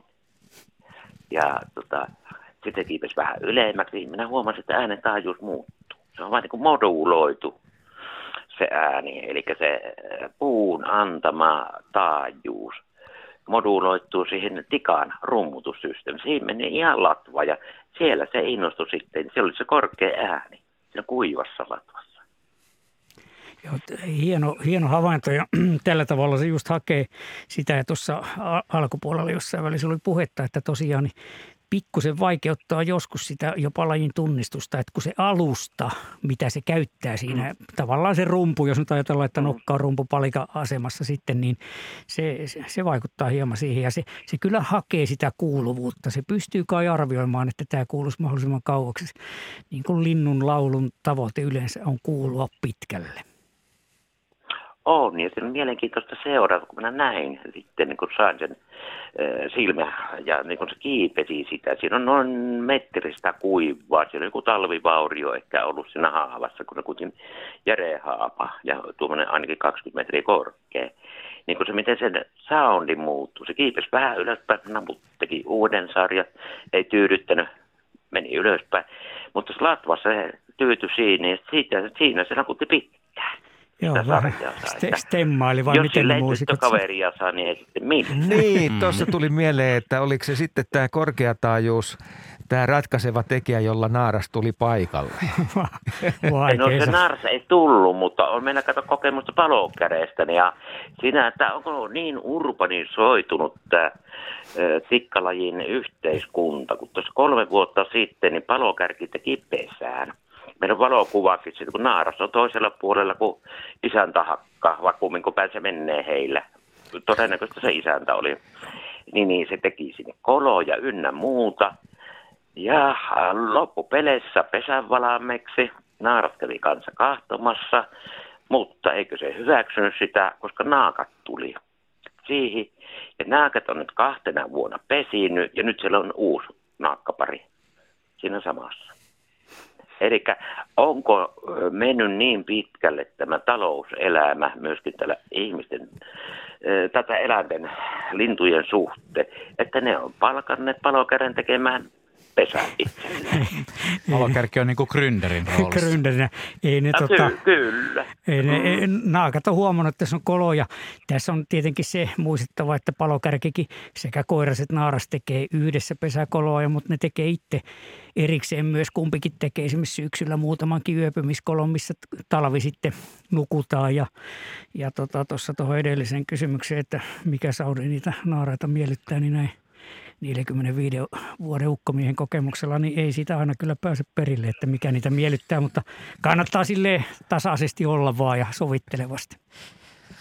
Me saatiin, kato, tuossa, tuo, sekin oli tuossa tien toisella puolella, niin tämä minun naisystävä otti kuvaan sitten siitä, kun se oli se naaras toisella puolella, kun isäntä hakkaa, ja sillähän lähtee mielettömään pitkä lattu, että minä en ymmärrä sitä, minkälainen taltta se nokka oikein on. Semmo, Ja se semmoinen, minkä, minkä terve. kohteeksi ei ainakaan haluaisi joutua. Kyllä se todella... Ei niin kuin- varmasti, koska tämä oli niin, Joo. se on täysin terve haapa. Ja, ja terveeseen Ja petäjään, ter, terveeseen petäjään, terveeseen haapaan hakkaa palokärki ihan mennen tulla miten haluaa. Että nämä useimmat lajit on hakee viisi, senttiä pitkää laskua Joo, kyllä, kyllä. Mutta hieno. Mutta siitä tuossa aikaisemmin, kun olitte linnunpöntöstä, niin minä kerron tälle Mirjalle siitä, että kato, minä tein aikaisemmin tästä raakalaudasta noita pönttöjä. Ja aina kävi tikkana kuttamassa sen reijän seudun. Mutta sitten mun vanhemmat uusivat tuolla kerrostalossa asuvat tuon, tuon mm, parvekelaudat, joka on niin kuin kyllästetty tumman vihreitä puulta. Ja sitä maalatusta laudasta tein uusia pönttöjä. Ne oli erittäin ottavia, vaikka mulla meni aika myöhään keväällä, kun minä laittoin. Heti tuli sinne pesimään ja ne on ollut kuusi vuotta ollut. Ja aina on siellä ollut pesijät. Ja tikka ei ole hakannut, vaikka siihen en, minä en nyt turvapeltejä käytä sen takia, koska näitä pikkulintujen siipisulat kuuluu siihen pellin reunaan. Tai se pitäisi pyörtää kuparista ja taittaa, eli pyöristää. Mutta en ole sitä vielä kehannut. Olisi mulla sitä kuparipeltiä kyllä, mutta Joo, hei. Timo, tämä oli tosi, tosi hyvä, hyvä tarina ja mielenkiintoista keskustelua aiheutti. Kiitoksia vaan soitosta.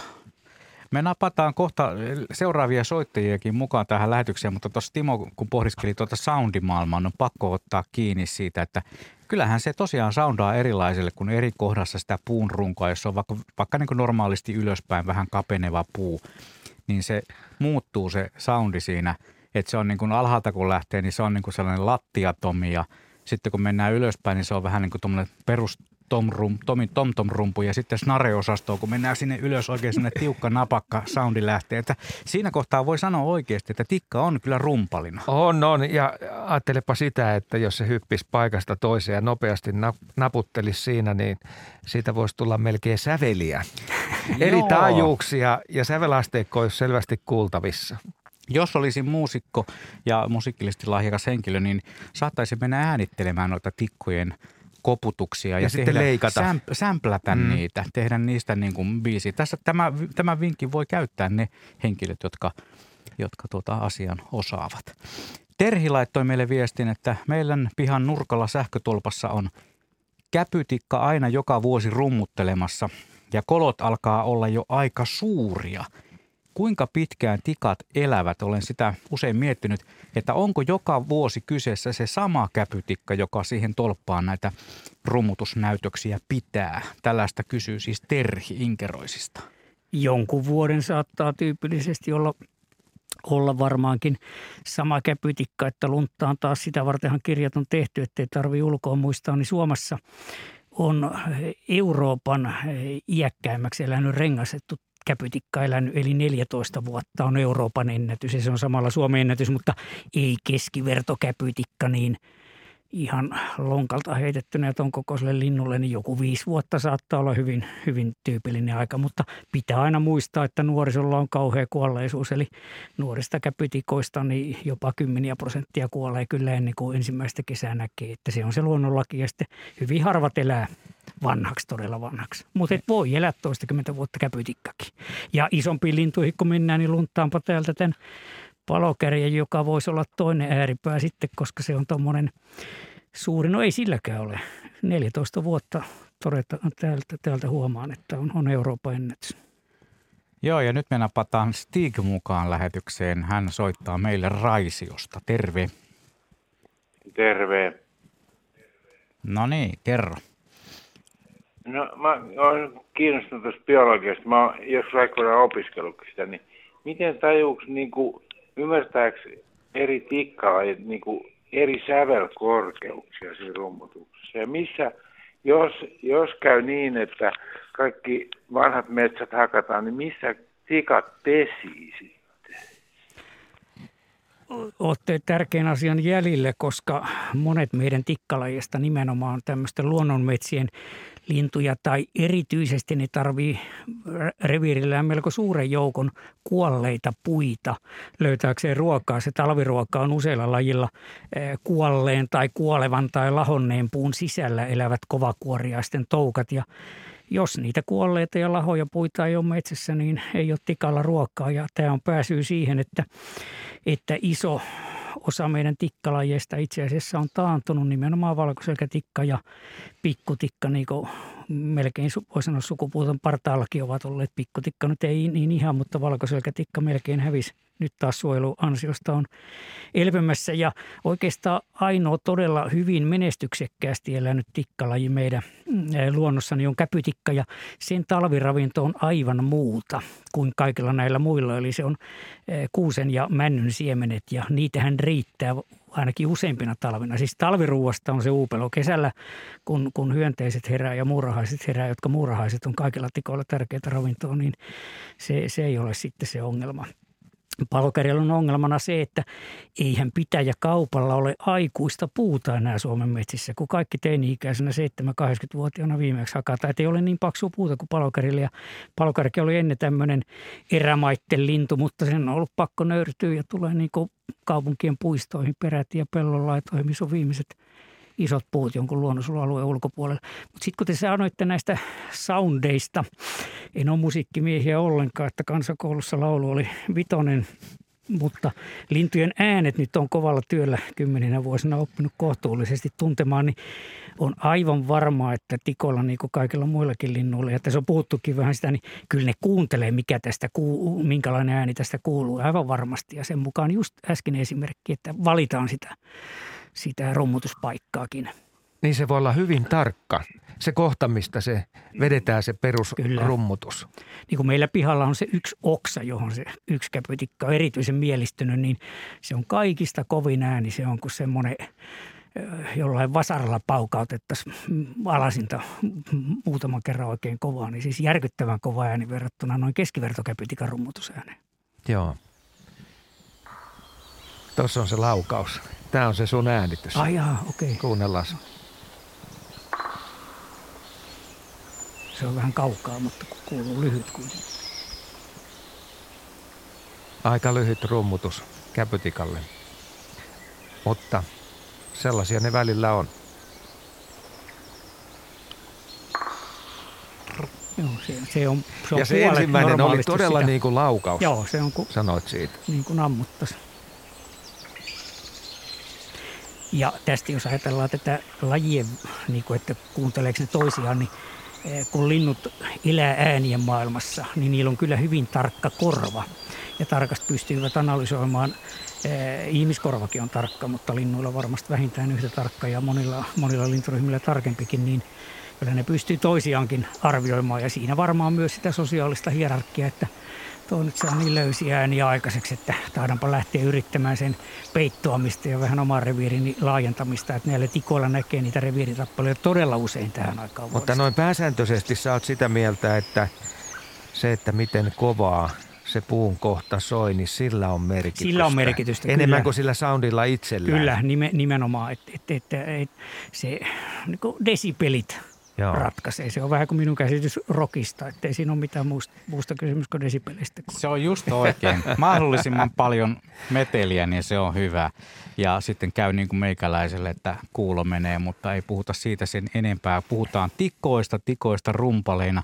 Meillä on vielä tuollainen vajaa puoli tuntia peliaikaa, rummutusaikaa niin sanotusti. Joo, tikathan äh, rummuttaa ja sitten ne myös koputtelee. Jos siellä on se käpytikan koputteluääni sulla, niin sitä voidaan kohta käyttää, mutta sitä ennen otan sähköpostin. Tämmöistä jälkeä teki käpytikka useamman ikkunan karmeihin vuonna 2015. Etsi ilmeisesti ullakkokärpäsiä. Ei auttanut hätyyttely, palasi aina uudelleen – Karmilautojen pellitys auttoi asiaa. Onneksi vakuutus korvasi. Ja nyt Pertti eh, johdon eh, riittäessä, niin tuut katsoo vähän tätä kuvaa. Eli täältä no näin ihan reunasta on niin sanotusti on. tavoiteltu jotain. Ja tässä epäily oli, että ullakkokärpäsiä, niitä kuulemma on näkynyt. Joo, Mutta on. ihan selvästi on niin kuin pidemmältä matkalta, on, koko ikkunan on. matkalta, niin ikkunan aukastu tätä reunaa. Joo. Ja siitä se sitten nokka mahtuu ja pitkä kieli. Joo, nimenomaan. Millä tämä, se tämä sitten onkin, etsii. Tämä onkin tullut sanomatta hyvä tässä. Se tuli esille, että kun se tikka sieltä puun sisältä, niitä nimenomaan kovakuoriaiset toukat ja, ja tämmöiset aikuisetkin kaarnakuoriaiset sun muut, niin on sitä tärkeää ravintoa, niin sillähän on kieliluu – parin kolmeen kertaa kallon ympäri tuolla äh, kiertyneenä ja, ja niin se linkoaa sen kuin jossain avaranluonnon sammakko hyvin pitkälle ja siinä on vä- väkäisiä päissä, että se ikään kuin onkin koukulla sitten sieltä se herkkupala monen sentin päästä sieltä puurun Jaana sisältä. Kumpula oli tämän kuvan lähettänyt meille ja muuten sillä samalla karhealla kielellä otetaan sitten niitä tintinpoikasia. Ongitaan tintinpoikasia, joo. joo. Me kopautetaan nyt tässä kohtaa puhelinlinjaa sen merkiksi, että Markku on lähetyksessä mukana. Hän soittaa Kumlingesta. Terve. Terve, terve. Pitää paikkansa, että täällä ollaan. No niin. Ja ihmetellään, ihmetellään tuossa tätä kotikäpytikkaa joka tota, no, pitää mielen virkeänä täällä jatkuvasti. Nyt se on alkanut tämä kosiokolina kuuluu, mutta sitä mä nyt on Tuo on hyvä hei termi, vielä. kosiokolina. no, se, on, no, se, se on semmoista. Mutta lähinnä se, että kun se pitää tota, noin ympäri vuodesta meteli. Mulla on nimittäin tuossa tuommoinen vanha lipputanko, on vissiin tota, noin samoihin aikoihin pystytetty kuin tämä talokin on rakennettu 50-luvulla. Pitkä, su, ää, oikein solakka, kiva. Siellä on tuolla tikalla on, ensinnäkin siinä on paja. Ja sitten siinä on tota noin, jos ihan ylhäällä, niin on kaksi kappaletta tämmöisiä niin lastoja.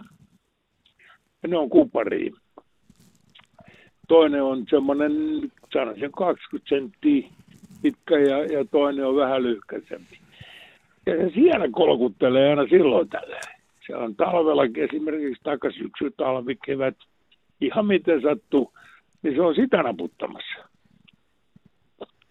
Sitä peltiä siellä, sitä kuparin peltiä. Onko se, eh, tarkoitatteko se sillä naputtamisella ihan, että se olisi tämmöistä useamman iskun rummutusta vai, Joo, vai tämmöisiä on, yksittäisiä? On. Ei, kyllä se on enempi niin kuin semmoista rummutusta, Joo. semmoista no mä nyt ole aikaa situttanut, että kuinka pitkä niin, mutta, mutta tota, no, ei se jotenkin, niin kuin, ei se jotenkin tältä, tältä keväiseltä kolinalta kuulostaa, että se on vähän, vähän niin kuin, olisiko se nyt vaan sitä, että se kolkuttelee sitä, että jos siellä on noita otukoita ja pöhkömönkiäisiä siellä pellin alla, että Joo, siis, ja siis niitä tämmöistä, tämmöistä tutkimustyötä ne tekevät ihan kaikkeakaan ja tikka on vähän samankaltainen siinä niin kuin tinttikin syksyllä varsinkin kun ne rupeaa mm, talvi lähestyy ja ruuasta alkavat huolestua, niin, niin tikkakin tutkii kyllä kaikkea mahdollista ja tutkii se toki kesälläkin ja, ja löytää sen ansiosta ruokaa että tota, miten lahossa kunnossa mahtaa se lipputanko olla sitä mieltä, että se on vielä no, ihan minäkin, tiukkaa puuta. Sitä, minä, sitä minäkin vähän ihmettelen, koska se kaatuu, mutta ei sitä liputeta tuossa tuossa ruodossa. Mutta mut se justiinsa, että kun se,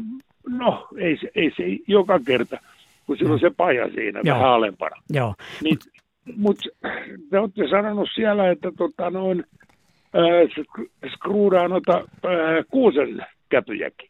Sekä että. Joo. Ei, no, joo, no, no, mutta toi paja ei ole ainakaan koskaan ollut kuusikävy. Joo, onko siinä, onko siinä kuusikkoa lähellä missään? On, joo. täällä mitä vaan. Se, se, mitä se, vaan. se on sen mukaan, kuusi on monesti itse asiassa suositumpikin, jos vaan kuusenkäpyjä on ja, ja männynkävyt sitten mm, enemmälti pakkopullana, mutta voi olla toisinpäinkin. Ja, ja tämä oli hyvä oikeastaan, kun sanoitte sen pajatermin ihan siltä varalta, että jos ei ihan kaikki tiedä, tiedä että sehän on käpytikan työkalu sillä tavalla ainutlaatuinen näillä meidän tikoilla, että se, se kiilaa sen kävyn siihen ja hakkaa ne siemenet. Siis ihan tuommoisen umpinaisenkin kävyisen ei tarvitse odotella, että suomut aukeaa ja, ja siemenet sieltä tippuu, vaan se särkee sen, hakkaa tohjoksi ja syö sitten ne siemenet ja sitten Joo. hakee seuraavan kävyn siihen samaan paikkaan ja keväällä Joo, on sitten 500 käpyä siinä, raadeltua käpyä Joo, siinä alla. suunnilleen. Mutta tota, no, miksi se tekee sen niin kuin mun mielestä väärinpäin? Että se, tota, noin, se käy hakemassa kävyn ja siellä on se vanha raato vielä siellä kolossa. Ja, ja sitten se tota, noin, näpertelee siinä, että silloin se uusi käpy jotenkin se pitää rintaan vasten sitä – ja, ja sitten se stikkaa sen vanhan kävy veksi. Täällä se varaa, ei se ollut on, sellainen? Tämä on aivan oikea. No, minä, minä en ole mistään lukenut, mutta itse olen päätellyt jopa uskaltanut tästä kirjoittaa semmoisen ehdotuksen tai teorian, että se jättää sen, sen merkiksi siihen, että jos ohi kulkee toi, kun se, se reviiri on, niin siis talvellakin haluaa pitää muut loitolla ja pitää just ne omat käpypuunsa siinä, että se on merkkinä ohikulkeville, että tämä paja on käytössä, täällä asutaan aivan samalla tavalla kuin maakotka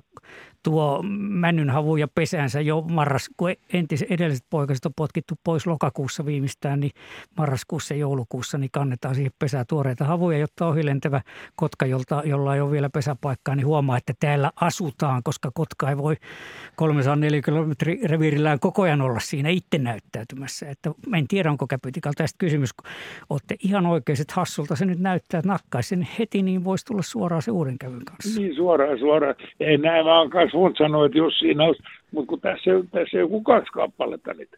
Joo. Että, ei, että ainakaan siis ihan tässä niin pihapiirissä, jotka nyt on pyörinyt tässä hirveästi. On monet vuodet, en tiedä onko samat vielä, mutta kuitenkin niin, niin tässä on pari käpytikkaa ja niitä on kiva seuraaja niillä oli oikein, oikein että taisi jotain lemmenleikkiäkin vissiin mielessä justiinsa tässä viikolla. Keväällä ilmenee. Meni, meni, meni, meni peräkkäin oikein tosi kovaa. Ja...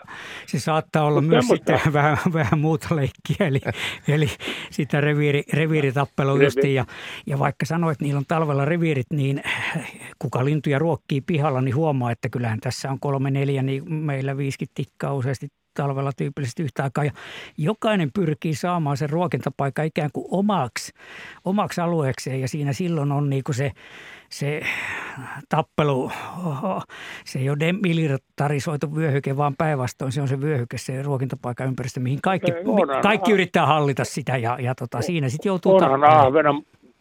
onhan Ahvenanmaan demilitarisoitu tarisoitu vyöhyke. Joo, te olette kokonaisuudessaan kikatkin sitten Mutta ei ole kukaan kertonut Ikolle. Mutta mä oon yle, yleensä tota, no, näitä, niitä rasvapötköjä, roikutan tuossa päärynäpuussa, niin kyllä se pärjää siellä kaikkien muitakin siellä on tintit ja, ja siellä on tota, no, mustikset, siellä Joo. on kaikki. Kaikki Joo. ihan, ihan tota, no, suolaisessa Joo, keskenään, keskenään ne tikat niin kuin nahisee tosiaan silloin, kun kohtaavat ja ovat sillä tuulella. Tämä on mun rasvatanko, niin silloin näkee sitä takajoa talvellakin. Joo, en, en, joo, sitä mä en ole koskaan huomannut, että ne olisi, tota, no, on ollut yhtä aikaa tuossa syöttipaikalla. Että. Hmm. No, mutta kiitos. Kiitos. Kiitos Kiitoksia Markku. Kiitos näistä. Moro. Näistä. Joo, kiitti.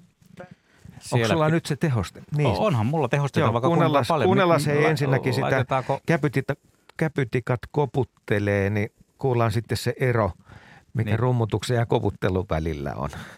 Jos sellainen ääni sieltä löytyisi. Mm, multa löytyy, Noin. mitä vaan. Hyvä.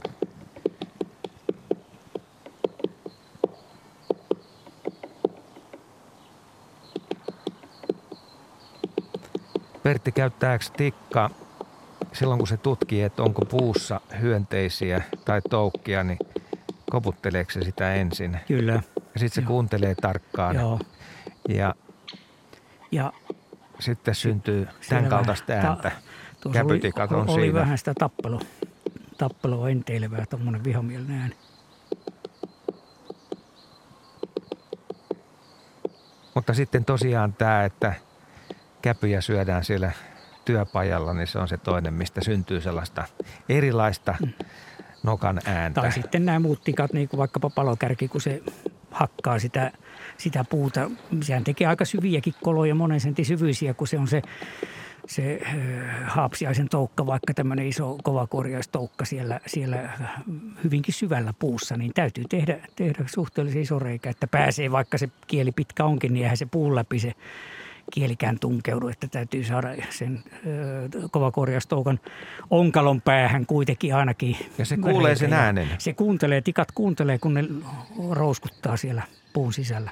Ja monesti näitä palokärjen tekemiä suuria reikiä näkee puiden ihan tyvellä. Ja ne on sitten taas hevosmuurahaisia on siinä, siinä niin kuin etsitty, että ei tarvi olla kuollut puu, vaan alkaa kuolla, niin siellä onkin hevosmuurahaisia, eli tämmöisiä, mitä nyt on sentin mittaisia, varsin suuria syötäviä. Ja, ja kaikki vanhat kannot siis tuommoisella hakkualueella taimikoissa, niin saattaa ihan semmoisen taimikkoonkin palokärki tulla, että se pirstoo niitä kantoja. Joku voisi luulla, että karhu on tässä käynyt, mutta karhu tekee vähän krouvimpaa jälkeen. Tässä on hei a- aika hauska kuva yhdestä rumpalista. Saat kohta tulla taas katsomaan, mutta luetaan tämä teksti ensin. Seppo Toivari on tämän meille lähettänyt. Eli päätettiin lopettaa ruokinta, kun tulee kävelemällä paikalle. Lentämällä saapui vielä kevääseen saakka. Kuva parin vuoden takaa. Tänä talvena kävi kaksi tikkaa ja välillä samaan aikaan. Lienee pariskunta Seppo Luumäeltä ja tämä parin vuoden takainen kuva, no siinä on höyhenet ihan pörhöllänsä. Mutta voiko käydä niin, että kun ikää tulee riittävästi, niin lentomatkustamisesta Ryhtyy siirrytään kävely, kävelyhommiin. en, en, en, en nyt oikein, oikein usko, että pääsääntöisenä liikkumismuotona ja jos siellä maan pinnalla sitten aikoo pitempääkin aikaa kävellä, niin se on aika riskialtista puuhaa, koska sieltä tulee sitten kettu vastaan eli joku muu peto. Ja, ja, tota, ja tikka on ketterävää puussa. Joo, semmoinen tikka ei elä kauan, kauan kyllä. Että joku, joku muu sairaustauti, loisethan saattaa aina riuduttaa tietysti linnu, että se jonkun aikaa. Ja pihapiirissä, jos ei siinä oikein petoeläimiä eikä kissa osu kohdalle ja muuta, niin tota, saattaa se tietysti semmoisissa oloissa mm, olla siinä pitempään. Miltä sun mielestä tämä käpytikka näyttää tässä? Tuo Onhan se aika, vähän pörhöllään. On se pörhöllään, mutta se voi olla tuolla tavalla pörhöllään kovalla Silloin, pakkasellakin. Niin, niin, kovalla pakkasellakin. Ei tuosta mm. oikein pysty, pysty sitä päättelemään. Se on nimenomaan mahapuolelta laittanut. Joo. Niin, Untuvat niin, ja höyhenet pörhölleen. 30 astetta pakkasta, niin tintit pörhistää ne kuin palloja ja, ja muutkin linnut. Että mahdollisimman paljon ilmaa olisi siellä, mm. joka on paras eriste. Ja myös salmonella tekee vähän samaa. Salmonella lintu pörhistää myös itteensä, että siitä on aika vaikea sanoa yhden kuvan perusteella. Tämä tulee myös mielenkiintoisia viestejä kuuntelijoilta jatkuvasti. Helena laittoi viestin, jätän tämän sähkönjakelufirman nimen mainitsematta, ettei mene mainostuksen puolelle. Mutta kyseinen firma laittoi siis sähköpiuhat maanpoveen ja vei tolppansa pois pihastamme. Enää ei käpytikka rummuttele minua aamulla hereille. Harmi. Pidin siitä äänestä. Tikalla oli myös hieno ruokala puolillahon tolpan rakosissa. Mahtava kasa käpyjen raatoja löytyi aina tolpan juurilta. Tällaisen viestin laittoi meille Helena. Tämä on, tämä on erittäin hyvä nyt, kun näitä maakaapeleita laitetaan, niin mitä tapahtuu tikkojen soinnille? No sointia löytyy metsistä ja, niin. ja, tota, ja peltikatolta, muistetaan sekin tähän. Onnittelut Helenalle. Tänään on Helenan päivä edistäni ja vaimostani muistelu. Joo, mutta tosiaan mielenkiintoinen, mielenkiintoinen ajatteluleikki tämä, että, että jos sähkö piuhat menevät maan alle, niin sittenhän ne katoaa ne tolpat, tai ainakin niiden määrä tulee rajalliseksi. Ainakin se peltinen soundi, joka siitä äh, tolpan hatusta lähtee, niin se vähenee. Joo. Tota, sehän on ystävät sillä tavalla, että 15 minuuttia on kello kahdeksaan matkaa. Ja se tarkoittaa sitä, että tässä on – hyvä mahdollisuus vielä päästä mukaan juttelemaan tikoista rumpaleina, minkälaisia havaintoja kenties itsellä on. Tässä on tullut tosi mainioita tarinoita on. kuuntelijoilta nimenomaan siitä, että kuinka moni on, vaikka se on vähän ehkä saattaa olla myös ärsyttävä se ääni, mutta moni pitää siitä tikan rummutuksesta ja vaikka se sitten saattaisi joskus herättää pariskunnan, kun se paukuttaa siihen TV-antennin putkeen, niin, niin tota, silti se on mukava. Kyllä voiko muuten biotoopista määritellä sen, että mikä tikka rummuttaa? jos ollaan Salomailla ja sieltä kuuluu tämä pitkä sarja, niin onko se sitten aina se palokärki? No niin kuin sanoin tuossa jo aikaisemmin, niin alkaa salomat vähetä ja salomaan ja palokärjetkin, kun ei silloin enää, enää aikuisen kokoisia tarpeeksi paksuja puita, mihin se iso pesäkolo mahtuisi. Mutta eh, se on vähän uskaliasta oikeastaan mitään lintulajia. Se voi olla tukeva, että jos muut tuntomerkit osoittaa, että tämä on se ja vielä katsoo lintukirjassa, että tämmöisessä paikassahan se pitäisi ollakin, niin silloin se on ihan oikein. Mutta onhan se taas totta, että joku valkoselkätikka ja, ja, ja sitten pikkutikka, jotka on tyypillisesti ihan puhtaiden lehtimetsien lintuja rannoilla hyvin, hyvin usein niin pelolaidoissa, niin tota, ei se taas, tai nämä kaksi lajia siellä ikikuusikossa ole. Mutta esimerkiksi käpytikka on sitten hyvin kaikenlaista erilaisten metsätyyppien lintu. Sama koskee tuota palokärkeä, että se voi olla lehtimetsä, sekametsä, puhdas havumetsä, käpytikka oli ihan sama homma. Harmaapäätikka on viime aikoina osoittautunut semmoisia merkkejä, osoittanut semmoisia merkkejä, että se paljon enemmän jopa melkein kuusikoissakin on, on, jos siellä on haapuja sitten siellä täällä. Aikaisemmin vielä puoli vuosisataa sitten meikäläisen nuoruudessa, niin, niin se oli ihan puhtaiden lehtojen lintu tyypillisesti. Että, ja se on runsastunutkin pikkuhiljaa, koska on alkanut hyväksyä vähän, vähän semmoisia monipuolisempia metsätyyppejä. Lähtikö se liikkeelle sieltä Lounais-Suomesta? Sehän oli lounainen laji, että samaan aikaan niin levinneisyysaluekin on laajentunut, että tuolla itärajalla minun nuoruudessa, niin se oli suuri harvinaisuus 70-luvullakin vielä ja nyt on ihan tavallinen. Parikkalan siikala oli ensimmäistä havainnut 70-luvulla ja se pidettiin suurena harvinaisuutena. Nyt siinä on 5-6 reviiriä, siis ihan Lahden, 5 kilometrisen Lahden rannoilla. Että, ja Lapissa sitä on sitten kanssa Keski-Suomesta tai Oulun korkeudelta se on vähemmässä.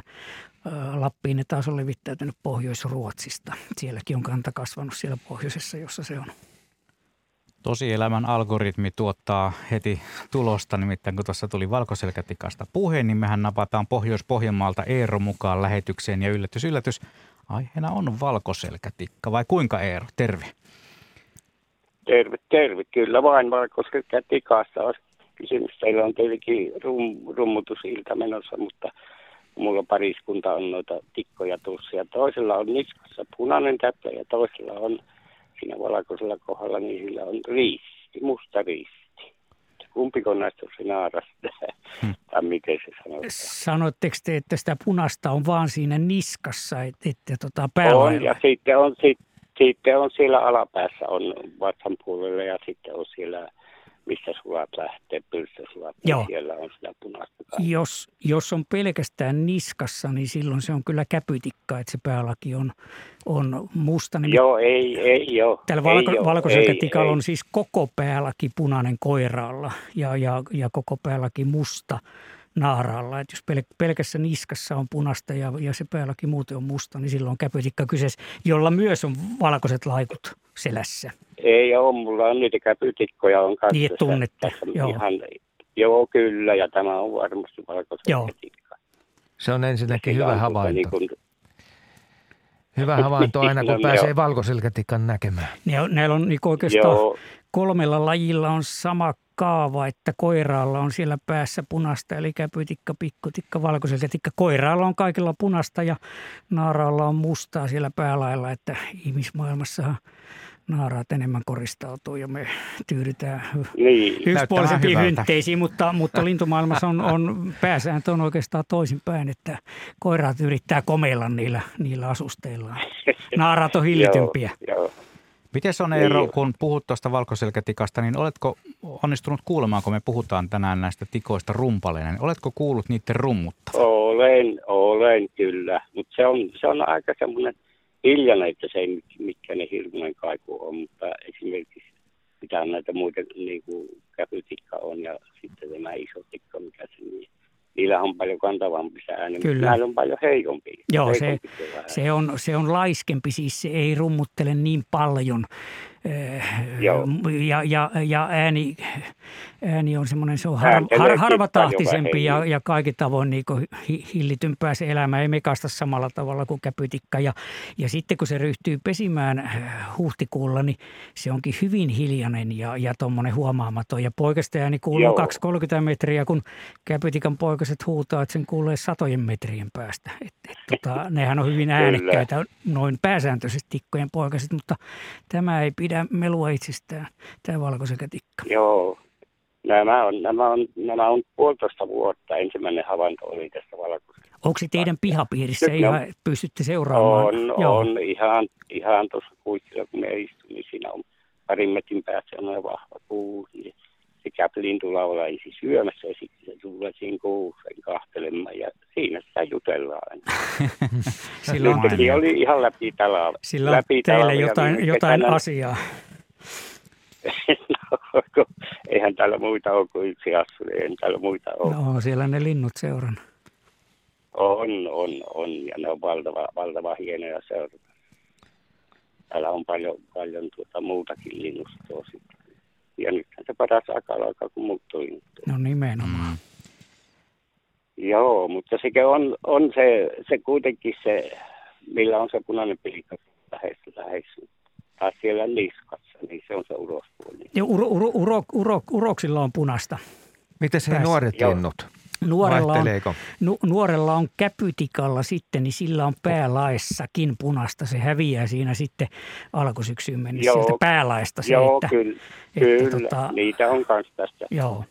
ihan useitakin ollut. Mutta tuota, tämä vaan kiinnosti, kun ne aina tuossa lintulaavalle, kun ne on vierekkäin ja sitten selkä on minun päin, niin minä olin, että no kumpikohan näistä on se kumpi. Joo, joo. Naaralla, na, naaralla ei ole punasta päässä. Just, joo, ei ole, ei ole. Joo. Selvä. No, tämä asia selvisi nyt minulle, niin en tarvitse sitä mietiskellä arvolle, että kumpiko se nyt on. No niin, mainio homma. Kiitoksia Eero, että soitit ja veikkaan, että aika moni on Eerolle vähän kade tuosta kotipihan valkoselkätikasta. Muistan myös sen ajan, kun sanottiin, että se on lähes mahdoton nähdä tuolla itäisessä Suomessa se valkoselkätikka ja sen näkemistä odotettiin ja nythän sitä Nythän sen pystyy näkemään aika monessa paikassa, jopa ihan Helsingissäkin. Niin kerrataan nyt Pertti, miten se valkoselkätikan elämä oikeasti on mennyt. Tarkoitat tätä kannanmuutoksia, niin, niin. joo. Meillähän 80-luvulla erityisesti huolestuttiin siitä, että vielä, vielä sotien aika arvioitiin, että tuhat pari ainakin Suomessa lehtimetsien lintu, entisten kasviko, kaskikoivikoiden lintu ja ran, rantakoivikoiden. Ja vaikka niitä etsimällä etsittiin, niin 11 paria, me, meillä oli semmoinen valkoiseketikkatyöryhmä ja minäkin tuolla Etelä-Karjalassa niitä etsin, niin 11 paria vuonna 1993 muistaakseni löydettiin kovallakin etsinnällä. Todellisuudessa niitä varmaan joku kymmenen oli nyt on muutama sata paria, että rauhoitettiin niitä viimeisiä vanhoja lehtimetsiä ja, ja Venäjän puolelta kannakselta on tullut useampakin vuonna niin vaeltavia tikkoja, että näillä tikoillahan käympiä kalukuottamatta on tätä syysvaeltelua, niin siinä on käynyt vähän onnikin, että on tullut uutta verta tänne Suomeen. Meillä on kuusi minuuttia lähetysaikaa. Oliko sulla Juha jotain tähän kohtaan Joo, vai? täältä tuli vaan tällainen mielenkiintoinen viesti, että seinässä oleva vanha posliininen sähköjohdon eristin ja kun siihen aamulla tikka rummuttaa, se kuuluu koko taloon. Se hänelle suotakoon. Tämä on aika positiivinen viesti. No niin, se on kuultu. Nyt otetaan vähän tikan kalenteria esille. Tällä hetkellä rummutellaan ja muutamia viikkoja mennään tällä sektorilla joko se kolo on valmis jossain sitten. Ja koiras, koiras on tehnyt ainakin sitä mole, molemmatkin tekee, mutta näillä tikoilla yleensä tässä pesimätouhussa niin, mm, niin sanottuihin pikkulintuihin verrattuna, niin tikoilla koiraat on keskimäärin jopa aktiivisempia kuin naaraat. Ja, ja yhdessä kyllä tyypillisesti se, kolo, sit se varsinainen pesäkolo tehdään ja huhtikuussa tai toukokuun alussa tikat munii. Haudonta-aika on tikoilla poikkeuksellisen lyhyt, että käpytikalla vaan joku 10-13 päivää, että jopa lyhyempi kuin näillä pikkulinnuilla on. Tyypillisesti on 12, 14, 15 päivää. Et, et jostain syystä ne munat kehittyy tai kuoriutuu poikasiksi niin varsin varhain ja kumpikin syöttää ja tässä syöttämisessäkin niin isä on monesti vastuullisempi, että, että pesillä kun seuraa, niin huomaa, että, että käypi tiheämpään tahtiin. Äsken sanotulla valkoisekätikalla se esimerkiksi on erittäin silmiinpistävää. Siinä vaiheessa, kun poikasten nokat näkyy siinä äh, aukon suulla, niin niiden äänet kuuluu kauas. Kyllä. Ja Ainakin käpytikka kuuluu tähän sarjaan palokärkiä. Ja juhannuksen alla siis käpytikan pesäpoikaset kuulee, kun ne kerjää siis jatkuvalla soinnilla, niin jopa tyynessä useita satoja metrejä. Että on monesti miettinyt, että miksi kyllä sen isä ja äiti löytää sinne pesäkolollensa ilman sitä, että pentu huutaa, että hei me ollaan täällä. Kun voisi kuvitella, että, että näädät ja kärpät ja eli portimot ja muut niin kuulee ja siis sillä tavalla löytää sen pesä, että mikä on tämän tavoite, niin sitä en kyllä tiedä. Mutta on se tikan ääni mikä hyvänsä, se rummutus tai perusääni, niin lajista riippumatta se on suht voimakas. Kyllä näin on, että, että aika meluisina lintuina näitä voi, voi pitää, mutta on mukava, kun luonnossa on ääntä. Kyllä, se kuuluu sinne. Kyllä. Jos kuulee. Se onkin taas tietysti toinen juttu. Täällä on muuten todella paljon tämä tikka-asia ja tikkojen rummuttaminen. Se on ollut tosi mielenkiintoinen teema meille ja kuuntelijat ovat laittaneet monenlaisia, monenlaisia kysymyksiä. Ja kun näitä käy läpi, niin tulee ihan selkeästi sellainen mielikuva, että ihmiset pitää kaikesta huolimatta siitä tikan rummuttamisesta. Oli se sitten pikkutikka, käpytikka, harmaapäätikka, palokärki, niin aina vaan tykätään. Mistä se suosio johtuu, Pertti? Niin ensimmäistä kertaa elämässäni kuulen tämmöisen kysymyksen, mutta yksi voi olla se, että kun ihminen ottaa kevättä, ihmisen mieli tyypillisesti askartelee aina edessä olevassa. Lintukirjat kuulemma pitää olla lopputalvella valmiina, koska ihminen ottaa muuttolintuja ja ostaa silloin ja yrittää saada sitten sienikirjan toukokuussa valmiiksi, koska ihmisen mieli askartelee jo heinä, helo, syyskuun sienikaudessa ja me otetaan kevättä ja tikat avaa sen keväisen äänikauden ja siinä on niin se merkki – ennen muuttolintujen laululintujen paluuta, niin se voi olla yksi tekijä. Toinen voi olla se, että ne on niin helppoja tuntea. Jokainen nyt tietää, minkälainen on tikka ja ehkä se tuo mielihyvää hyvää ja sehän on oikein sinänsä mukava, että ihmiset on kiinnostuneita luonnosta. Ainakin se liikkuu puussa niin. hyvin eri lailla. Ja helppo huomata. Niin.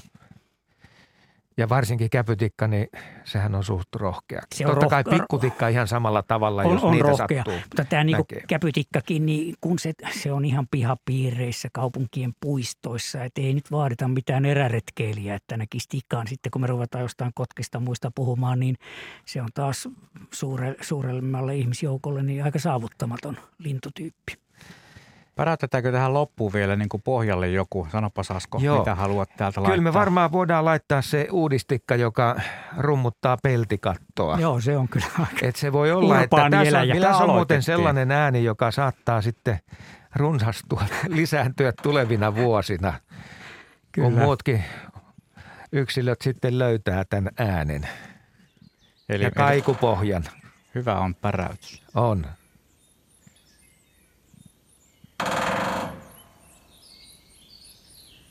Kyllä tämä tikka hei oikeasti tietää, että nyt ollaan jonkun aivan erikoisen asian äärellä. Kyllä, kyllä. Et nyt, on, nyt on sellainen rumpu, että ei ole kyllä ennen ollutkaan.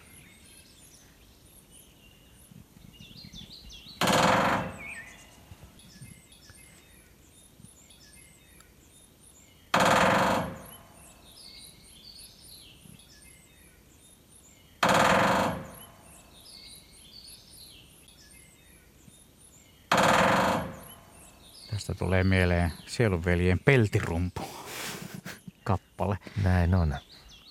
Joo. Tämä Tässä se varmaan oli, hei.